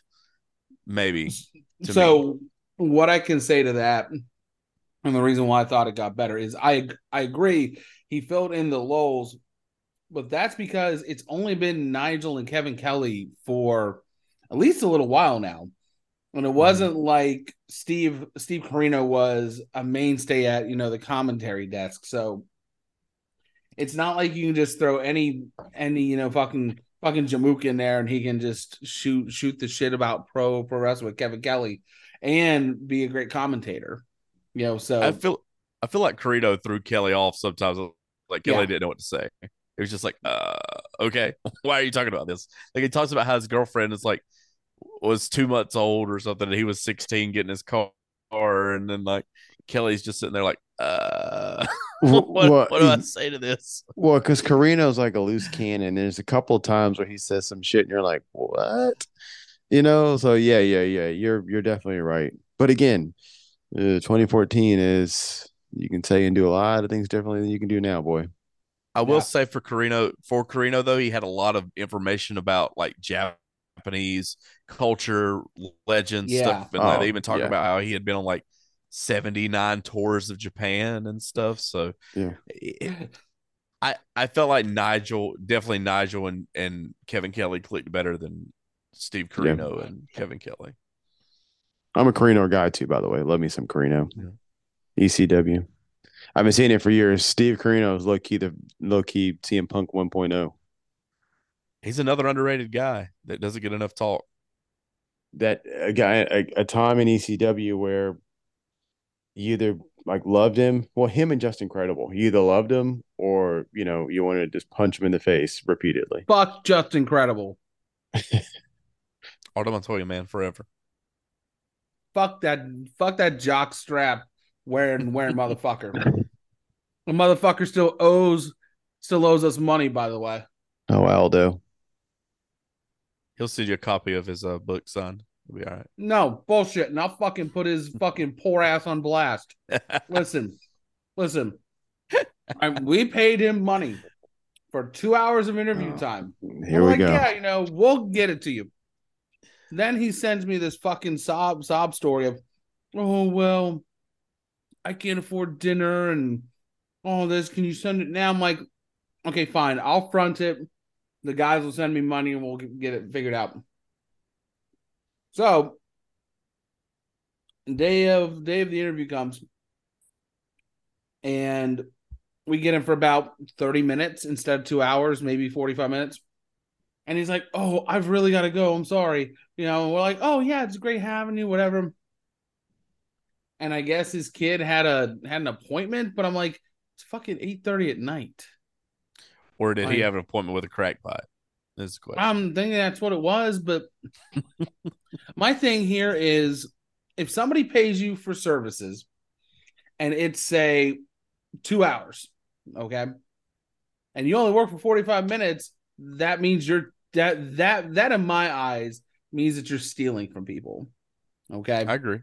So I don't I don't I don't fucking want him to right the wrongs in the sense of come back on and we'll keep talking. I just want you to give me my fucking money back that you stole from us so that I don't have to deal with you ever again. And fuck this shit because be, because he fucked Grim over too um from like Grim's toy Grim's toy show. I talked to him about it and he was like, Yeah, we were supposed to have him for like all three days of like this event, whatever the fuck they were doing. And no, he got paid in advance, no showed all three days. And Justin Credible's a hmm. scumbag fucking piece of shit.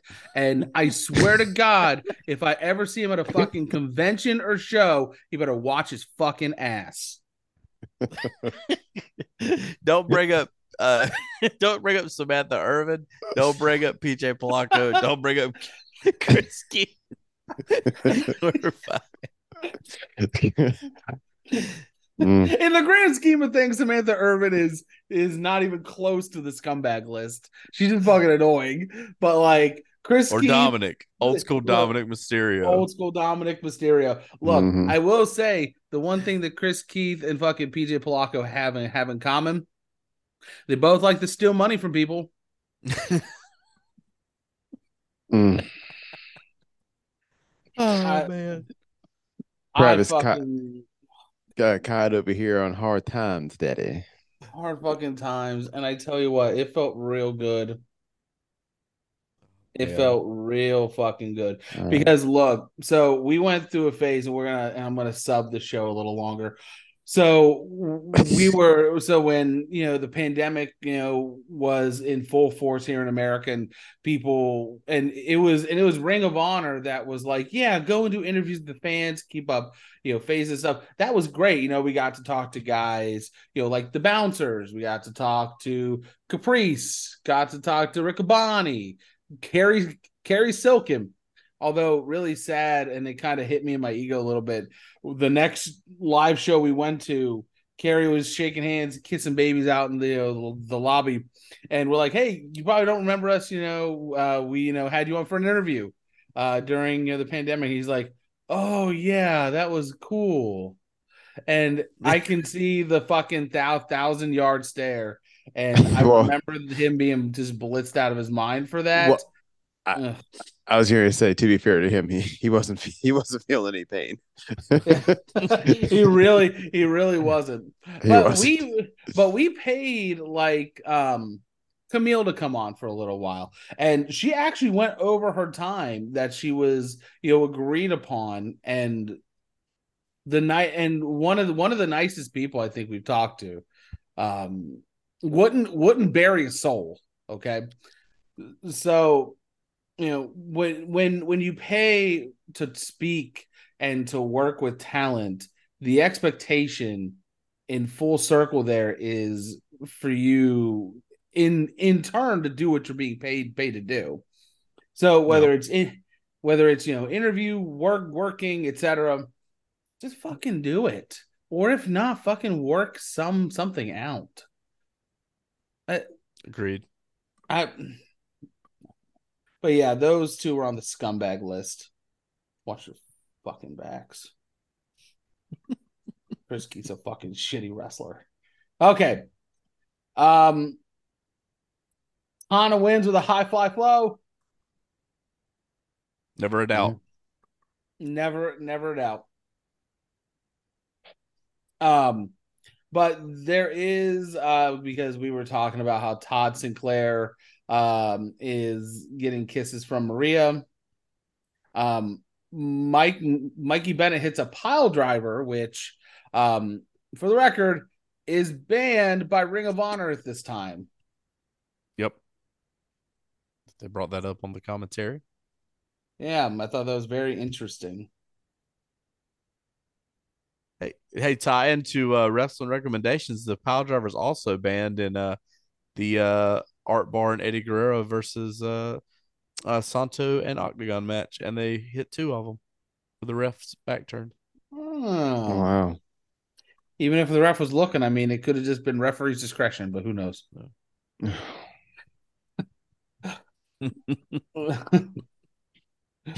Oh, well, we head in to the Ring of Honor World Tag Team Championship match. Uh, we have the current champions, the Young Bucks, taking on taking on Red Dragon. That would be uh, Bobby Fish and Kyle O'Reilly, and Tom Lawlor in their corner. In Yep. interestingly enough, um, this is uh, this is an anticipated rematch. They had a match at an event called Raising the Bar Night 2 earlier in the year. Um, the Young Bucks won the title from Red Dragon. They were they were they were upset. Used Uh, cast. Yep. And uh so now we have Tom Lawlor in their corner because they had been training with him. And here we are. Uh so what did you guys think of uh, this one? Let let Jeff take the wheel on this one. Oh, Jeff, take Dude, the uh, you guys, wheel. you guys are trying to work me up. Um, I can't I really mean- get worked up anymore, so just take it. I mean, it, this it's not a bad match, but again, if you're watching it in through the 2014 lens, then okay, it's fine. Could be, be because it is. Don't get me wrong. But like I said, now basing it on your 2023 eyes, I mean, if you've seen one of these matches, you've seen them all. Um, the Young Bucks are doing Young Buck things. Red Dragon's great. It's just your typical spotty Young Bucks match. It's just right. I mean, am I missing something here? Or again, by no means is it a bad match, but you've just seen this a million times. This is their bit. This this is what they do. No, no, I agree. You hit that right on the head. Like, you, if you've seen the Young Buck spots, you've seen them. Like, you're not seeing anything new. Maybe at this time it wasn't, you know, as overdone. But I, I'll be right honest with you. Red Dragon is is fucking phenomenal. I love them. Uh, their the mat, the moves, the counters, everything. Like they can wrestle anyone and make it look fucking good. I will say Bobby Fish almost ate shit when he did like was like a top rope power bomb or something. Like he slipped. He's I- I yeah, he- yeah. That that was Yep. scary, but like Yep. they they have a, a way of making everything just look believable and I love it. I think I think they're they're underrated as a tag team as well. Yeah. But like their stuff in this era put everybody kind of on that map. They could go with anybody. Yeah, yeah, uh, a hundred percent. And I, it, it's exactly what you said. They look, they look like they're really trying to hurt everybody. Mhm. You know, and I mean that like in a good way. I don't mean like you know, Well, you get what I'm saying. Like they just Yeah. look like they want to punish and hurt and maim and hurt everybody. here's the thing also about Red Dragon. They look like they're actually trying to wrestle. They're not Yes. doing spots like flippy cutters or f- leg flip leg drop uh sidewinders that the smoking guns did. Like these Yeah. guys are actually doing like suplexes and submissions and manipulating limbs and they're they're fucking working. They're not just doing Yeah. Mhm. spots. hmm that would be pro wrestling. You know, and the only the only negative I have about this match is the fucking false finishes. Ugh. Uh, that's a I Young Bucks mean, staple, though. You gotta have, young, you gotta have like a hundred. it's a young bucks match. You gotta have a hundred false finishes, guys, or it doesn't matter. It's not real wrestling. Every Yeah, match has to be. Steamboat and Macho Man from WrestleMania three. Mm. You're right. Um Matt Jackson taps out and we have new tag champs. That's all I've Good, got. 'cause he's a little bitch. Um, I don't, I, I don't really have a lot to say for this because there's a lot of look, the, and and it's exactly what Jeff said. This is this is this is a Young Bucks match. It's a Young Bucks match with big stakes, with about two thirds of the time. Yeah, I mean that's that's it. That's, it. le- It's legitimately it. I, I, if you've seen one, you've seen them all. Up next, it is uh, what was one of my most anticipated matches coming in to watching this. It is Ring of Honor World Champion Adam Cole, baby, taking on Jushin Thunder Liger. I Yeah. love me. I love me some Liger. Um, Jeff, you've earned this. What did you think of um the match with Cole and Liger? Um, I thought it was great. Uh, in a world where this card was super, uh, you, you just you have a mixture of everything.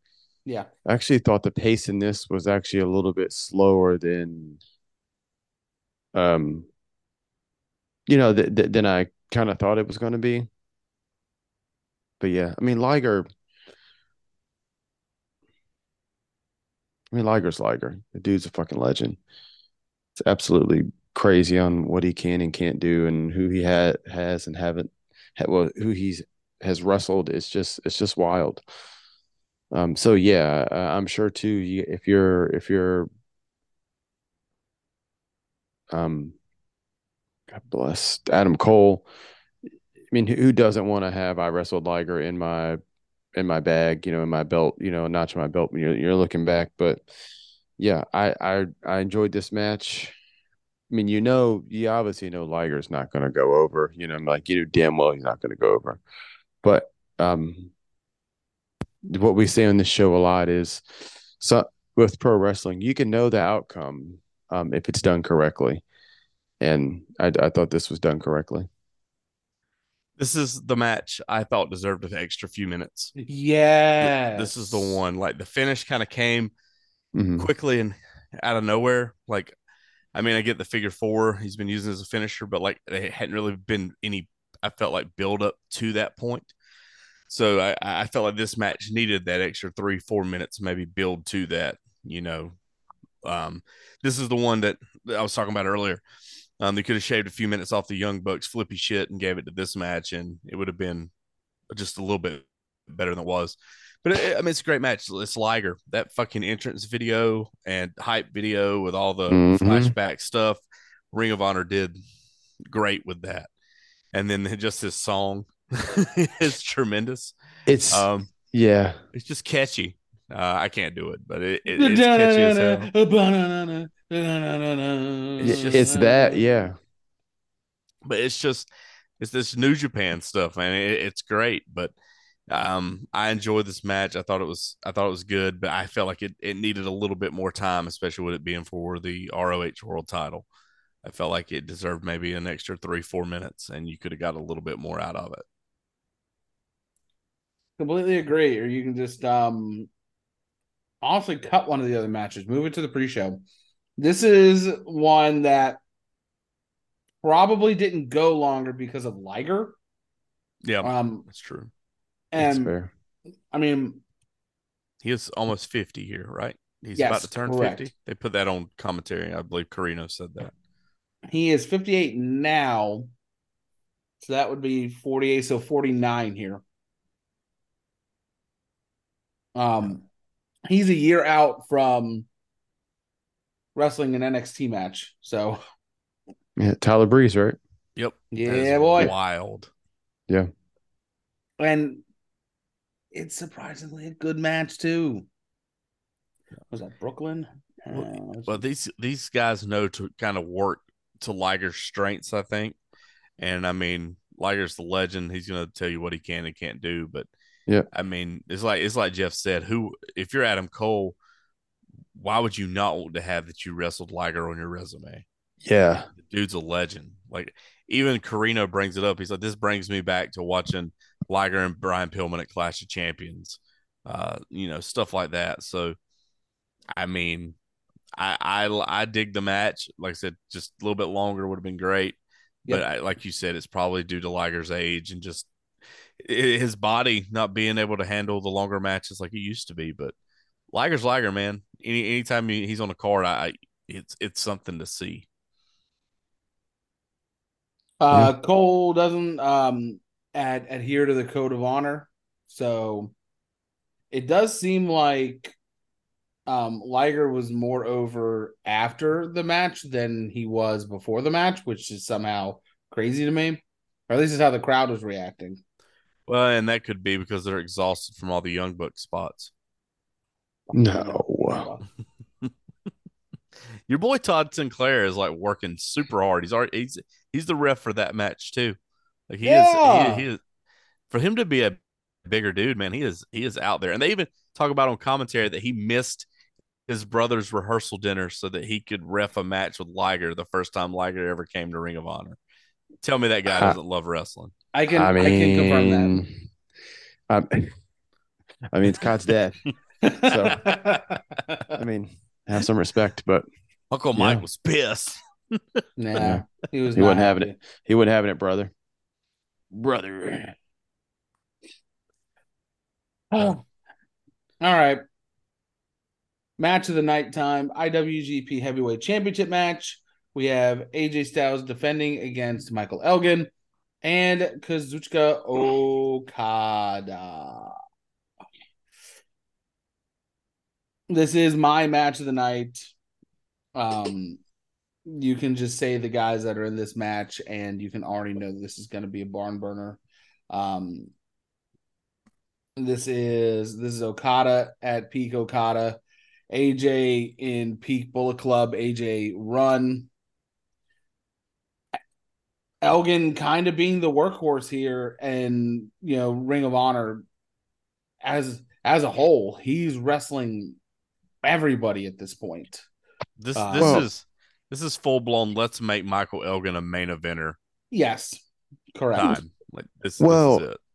Well, yeah, and again, there was again amongst the the internet crowd and the Ring of Honor guys. I mean, Elgin before well before he ended up going in, he went insane too. But Mhm. He was a dude. Like he was that dude. He was so good.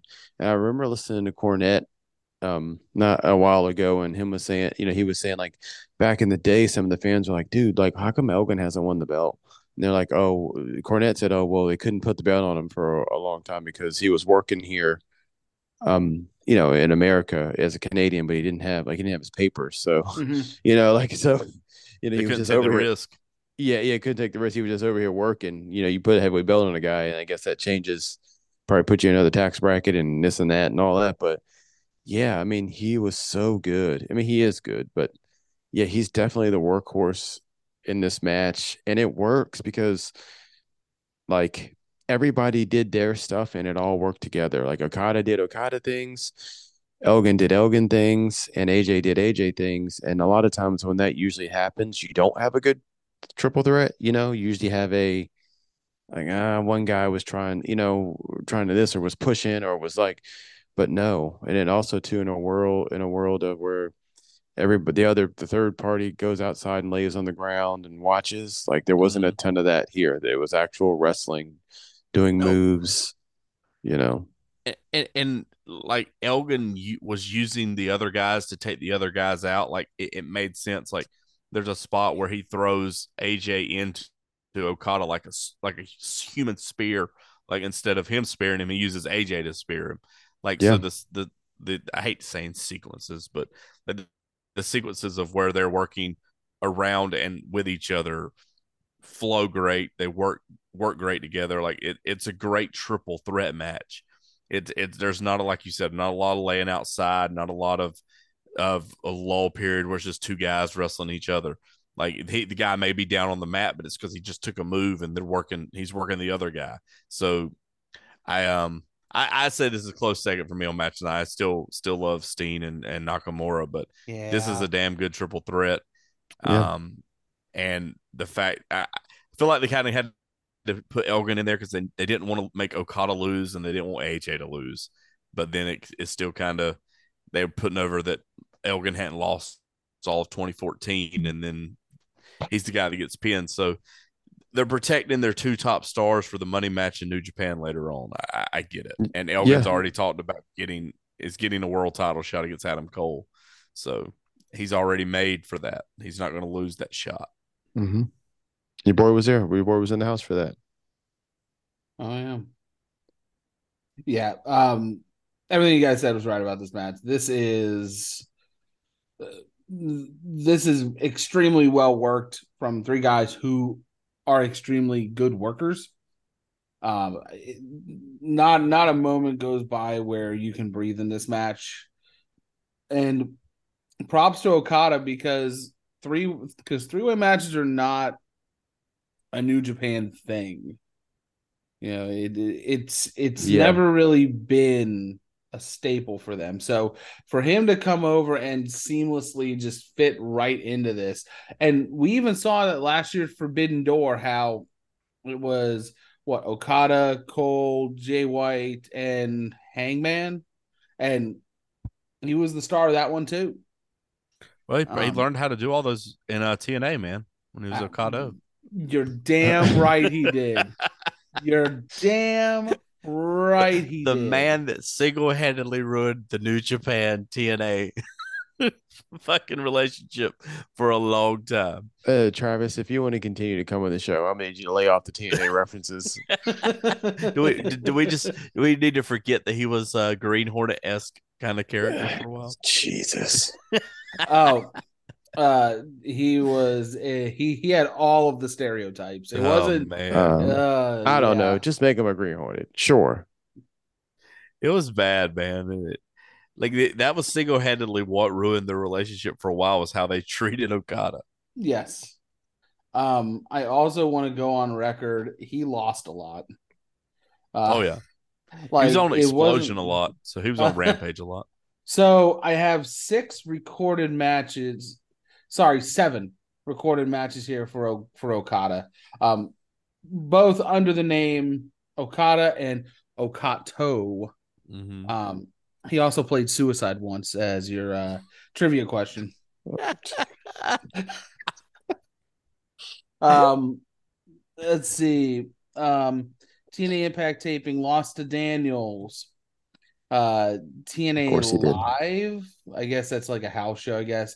Um, him and Homicide lose to the Guns. Two back-to-back TNA Live tapings. He loses to Kazarian. Um, TNA Impact taping. He loses to Stevie Richards. Uh, uh, uh TNA Impact taping. We're into 2011 now. Um, there is November, December, January, uh, five month gap between the Stevie Richards match and this next match, where he is now gone from Okada to Okato, and he um he wins this over D'Angelo Dinero by disqualification, the Pope. and then and then he is what? this is where he sorry, go ahead. What world are we living in where the fucking Pope is wrestling Okada? Like, get me out of here. Hey, that's where Okada stole his gimmick from, man. Stole Like, from just- the Pope. Get me out of here. You saw you find- saw him put his hands up to the sky, and those dollar bills fell on the ramp when we watched uh, Lockdown. Fuck is going on? You got to think, man. Stevie Richards, no matter what he does in life, could claim he beat Okada. He beat the Rainmaker. Oh, I've got a I've got a video of it. I'll send it to you guys. Um, God, just But this, then- I'm watching. I just watched where uh, Okada tombstoned AJ, and AJ selling is so fucking good Yes. Yes. in this match. Um, and then great. this is March 28th, 2011. Um, Brian Kendrick, Chris Sabin, and um, Okada as Suicide uh, go over um, Robbie E and uh, the Young Bucks. yeah, no wonder New Japan's like fuck TNA. Yeah, I don't blame them. Yeah. Just this just triple threat match is getting added to the list too. There's a lot of matches that are getting added from this show, but this show, I will uh, without a doubt, bar none, say this is the best show I've ever watched with you guys, wrestling aspect wise. Like Hey. it blows everything else we've watched from WCW and TNA out of the water. Like, Look. this this is it right here. This is the best Mhm. one we've watched. let me Imagine just let me just shoehorn this to piggyback off of Jeff here. Um, the bar coming into this was very low. Um, WCW 2000s and the first four months of TNA in 2010. Yeah, not not not great, but no, like I knew this this this card was good. I just did not remember it being as good as it is now. But that's also seeing it like ten years after the fact. So my uh my eyes are a little different. Um, so looking, and I'm getting, I'm getting with the with the uh, purist historian here. Um, you did cover WrestleMania 19 with us. Yeah, this is still a better card than WrestleMania. Oh yeah, hundred, uh, hundred percent. I figured That- I'd at least give you the option there. that match has the Undertaker versus Big Show and and uh, A Train. A-Train. uh, Dick with Dick with shoulders running down to the ring. Oh, That was the first match Dick show I with ever covered with you guys. And Dick, Dick with with shoulders. shoulders. Nathan Jones, Yeah, the Colossus of Boggo Road. Get out of here. Ugh, fucking prison in fucking prison inmate. Uh, but yeah, this match is really damn damn good. Um, everybody delivers. Um, Elgin eats a rainmaker. Um, Styles hits a springboard elbow on on Okada. He's out. AJ hits the Styles Clash on Elgin. AJ retains. Oh yeah. And and the way that worked out at the end was great too. AJ snuck in, hits the Styles Uh-huh. Clash, wins, and he catches that moment where he can get the three count. It's not like yeah. you know, it's not overdone, it's not overbooked. It it, it made sense. Yeah. I'm all about wrestling making sense sometimes. And it's very interesting that we add Okada to this match, and Elgin is challenged. Eh, well, and at the beginning of the night, it's just supposed to be Elgin and AJ, but then the add Okada, and then at the intermission, they announced that it's going to be Elgin and Adam Cole at Best in the World, and then Elgin eats the pin. Yeah. It it just it just it just doesn't make Elgin look strong. Now, Yeah, he- granted, he, he did eat a rainmaker and then a Styles clash. He's and the bad thing is, man, he's really the only option because you can't have Okada Yeah. lose, and you can't Yeah. have AJ lose. Yeah. Yeah, mhm, exactly. Fortunately. But he had a strong ass showing in the match, like buckle Yeah. bomb. He did the superplex from the apron in on Okada, like pulls him up and over the ropes. Like Mhm. they made him look like a star. They made him look like he belonged. But I, like you said, like I, I just don't know how else you get around it besides him eating the pin. Like especially it's a triple threat. There's no DQ, so Yeah. you had to do something unless you had the Bullet Club run in. But that's AEW, like I'm ruining s- ruining the end of a match. I'm so glad you said that because honestly, aside from the Tanahashi Mike Mikey Bennett match, a lot of these were clean. Yep. Not a, Well, there's not, a, no not a lot of involvement from anybody else. Yeah. well, there's no there's no tomfoolery. Yeah, like Travis said earlier, it's guys wrestling to prove themselves to just be competitors, and usually there's a winner or there's a loser. You know, there's no BS. Because there's no that no match ends in a DQ, no match ends in a count out. Like everything has a winner and a loser. And the people that lost didn't get hurt by their losses because it was built up as a contest between two guys Mhm. that are trying to prove a point, Mm. and you lose to the better man. You may drop down a couple of rungs on the the ladder, the rankings, or whatever you want to say in your head. But like Steen losing to Nakamura didn't hurt him. No, Um, Elgin he was already losing on the this way match out. didn't. Elgin losing this match didn't hurt him because it shows he could wrestle with two of the best in the world. Yeah. Um, Kushida losing the lethal didn't hurt him. He had a great showing. Like it, to- it just it just made sense. Like even the Briscoes losing to Karl Anderson and them and uh did didn't hurt them because they just got beat. They just got caught in in that one instant where they had Jay on the ground and Mark ate the magic Yep. killer and that was it. Like it it's it's funny to me that wrestling 10 years ago could be booked to make sense and keep people strong and make stars and we can't do it fucking now. It, it, it- from a guy that supposedly watched all this stuff but can't build a fucking star or keep a star hot for more than 2 weeks.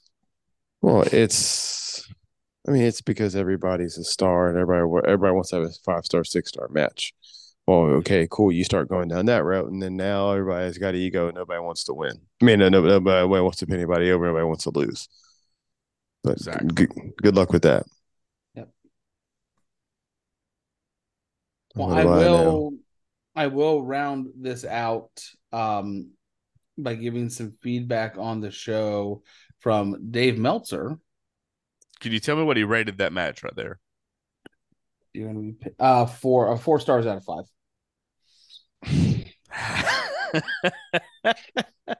Was Young Buck Bucks match was the highest rated, wasn't it? Yes. Um, he called that he he called the uh tag team match uh, amazing. Um Okay, so so so the fix was already in. oh, it gets better. Meltzer This wasn't a panned panned the star yet. audience at the Hammerstein Ballroom for their lack of reaction for the wrestling and compared it to Global Wars audience writing. This action and Toronto's audience would have been unbeatable. Way to blame the crowd for not being hot. Shut up, Meltzer. You fucking cuck. That closes this one out. Uh, I'm going to kick it over to our esteemed colleague, Travis Lassiter, um, for uh, to plug whatever you would like to plug. Have at it. Oh man, we're just uh, still rolling away over there on wrestling re- recommendations right now. Uh, just we were just recorded the Art Barr and Eddie Guerrero versus uh El Hijo del Santo and Octagon two out of three mask versus hair match. Art Uh, bar. It is there's some crazy rules in AAA at the time, and I didn't realize that you had to beat both of your oppo- opponents for the fall to count uh, in this two out of three falls match, or I didn't remember it. So that, that was cool. Cool to see that. It's our first AAA match. So um, we get to talk about a new promotion. We get to talk about new rules, new history. We get to talk about Konnan, who I fucking hate, and everybody thinks I love. So Konnan, can fuck off.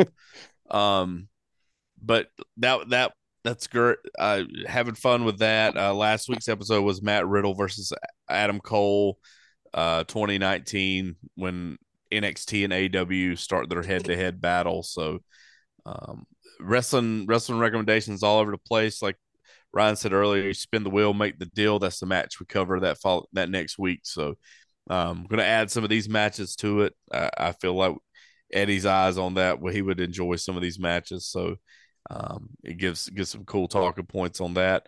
But other than that, man, not, not a whole lot going on. Still selling stuff on eBay. And TGL the Man 12. If anybody wants to look up some wrestling memorabilia and things.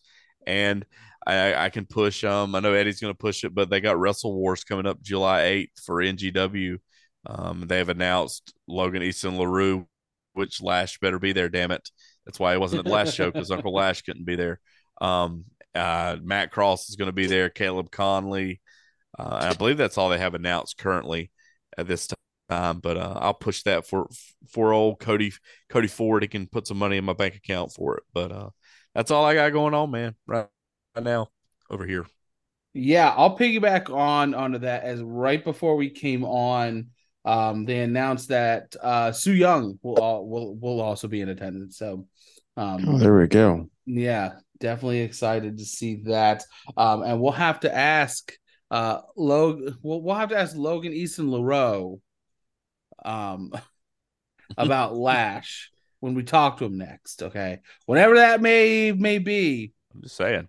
But I would, if I was the general public listening to this wonderful podcast, make sure you're glued to our Twitter at WP Pod One. Might be a um big announcement coming uh for a potential interview. I, I really want to ask Lash is was he was it were his feelings hurt when they booked the artist formerly known as Prince Iaukea to beat him in the finals of the cruiserweight title tournament in 2000 when Oklahoma gave up the belt? It's gonna be Um, the first. It's gonna be the first question, by the way. First question I'm going to ask. Just watch Uh, Super Brawl 2000, guys. By the way, on my trek through WCW. So, I, I I also have some questions. Um, um, God, you were talking about a announcement. I just want to know: is it nine days from tonight? Is it going to be? Is it going to be nine days from tonight, Kitty? It's it, it's wrestle. not it's it's it's it's not going to be a huge announcement. Okay, Oh, okay. oh, It's- we're not going to get the main event of Collision. no. um, wonder what Tony No, Khan's but- announcement next week is the opener for Collision Ugh. on the debut episode. yeah, exactly. Uh, but you should still turn on the notifications to Twitter WP Pod One. Um, if you like what you're listening to, you would like to support the podcast, head on over to Buy Me a Coffee. You can donate whatever you'd like. Link is on our website, which you can find on our on our Twitter page, conveniently enough. Uh, Jeff, where can they find you on the Twitter machine? Jeff M. Hall one. That's it. Simple man. You are, simple kind of man. Oh, I'll Um, throw this out there. Fo- follow wrestling recommendations on Twitter and on TikTok. Forgot to mention the TikTok, so Got to get on the there. Got to throw that Damn out there. right. I love it. I love it. Well, I'm glad you brought up wrestling rec- uh, recommendations here to close out the show because next week we're bringing your guy on. We're bringing your tag team partner onto the show, Mr. Eddie Shepard, coming back to the Wrestling Purist podcast for another retro review. Um, this is um this is I I would say as far as we're concerned, your wheelhouse. This is WCW, Yep. and this is 1995. Yep, that's we covered this on Wrestling Ruin back in the day, and What let me else do you tell need? boys. Golly. Let me tell you, boys, you're in for a treat. Uh, Boy. Don't spoil anything, but we're covering Great American Bash 95. Um, go and check out the Wrestling Ruined episode if you want to um buff if, if you want to buff up on some of the information coming into the show. You If you want want to to hear me make fun of Angelo Poffo getting beat down, please go God check it out. God damn it. Go check that out now. Um, well, the dogs are barking. The sun is set. The moon is high. If you're in the north, northeast, you are in a big cloud of smoke. Uh, so everybody, please stay safe while you're out there, and we will catch you next time on the Wrestling Purist podcast.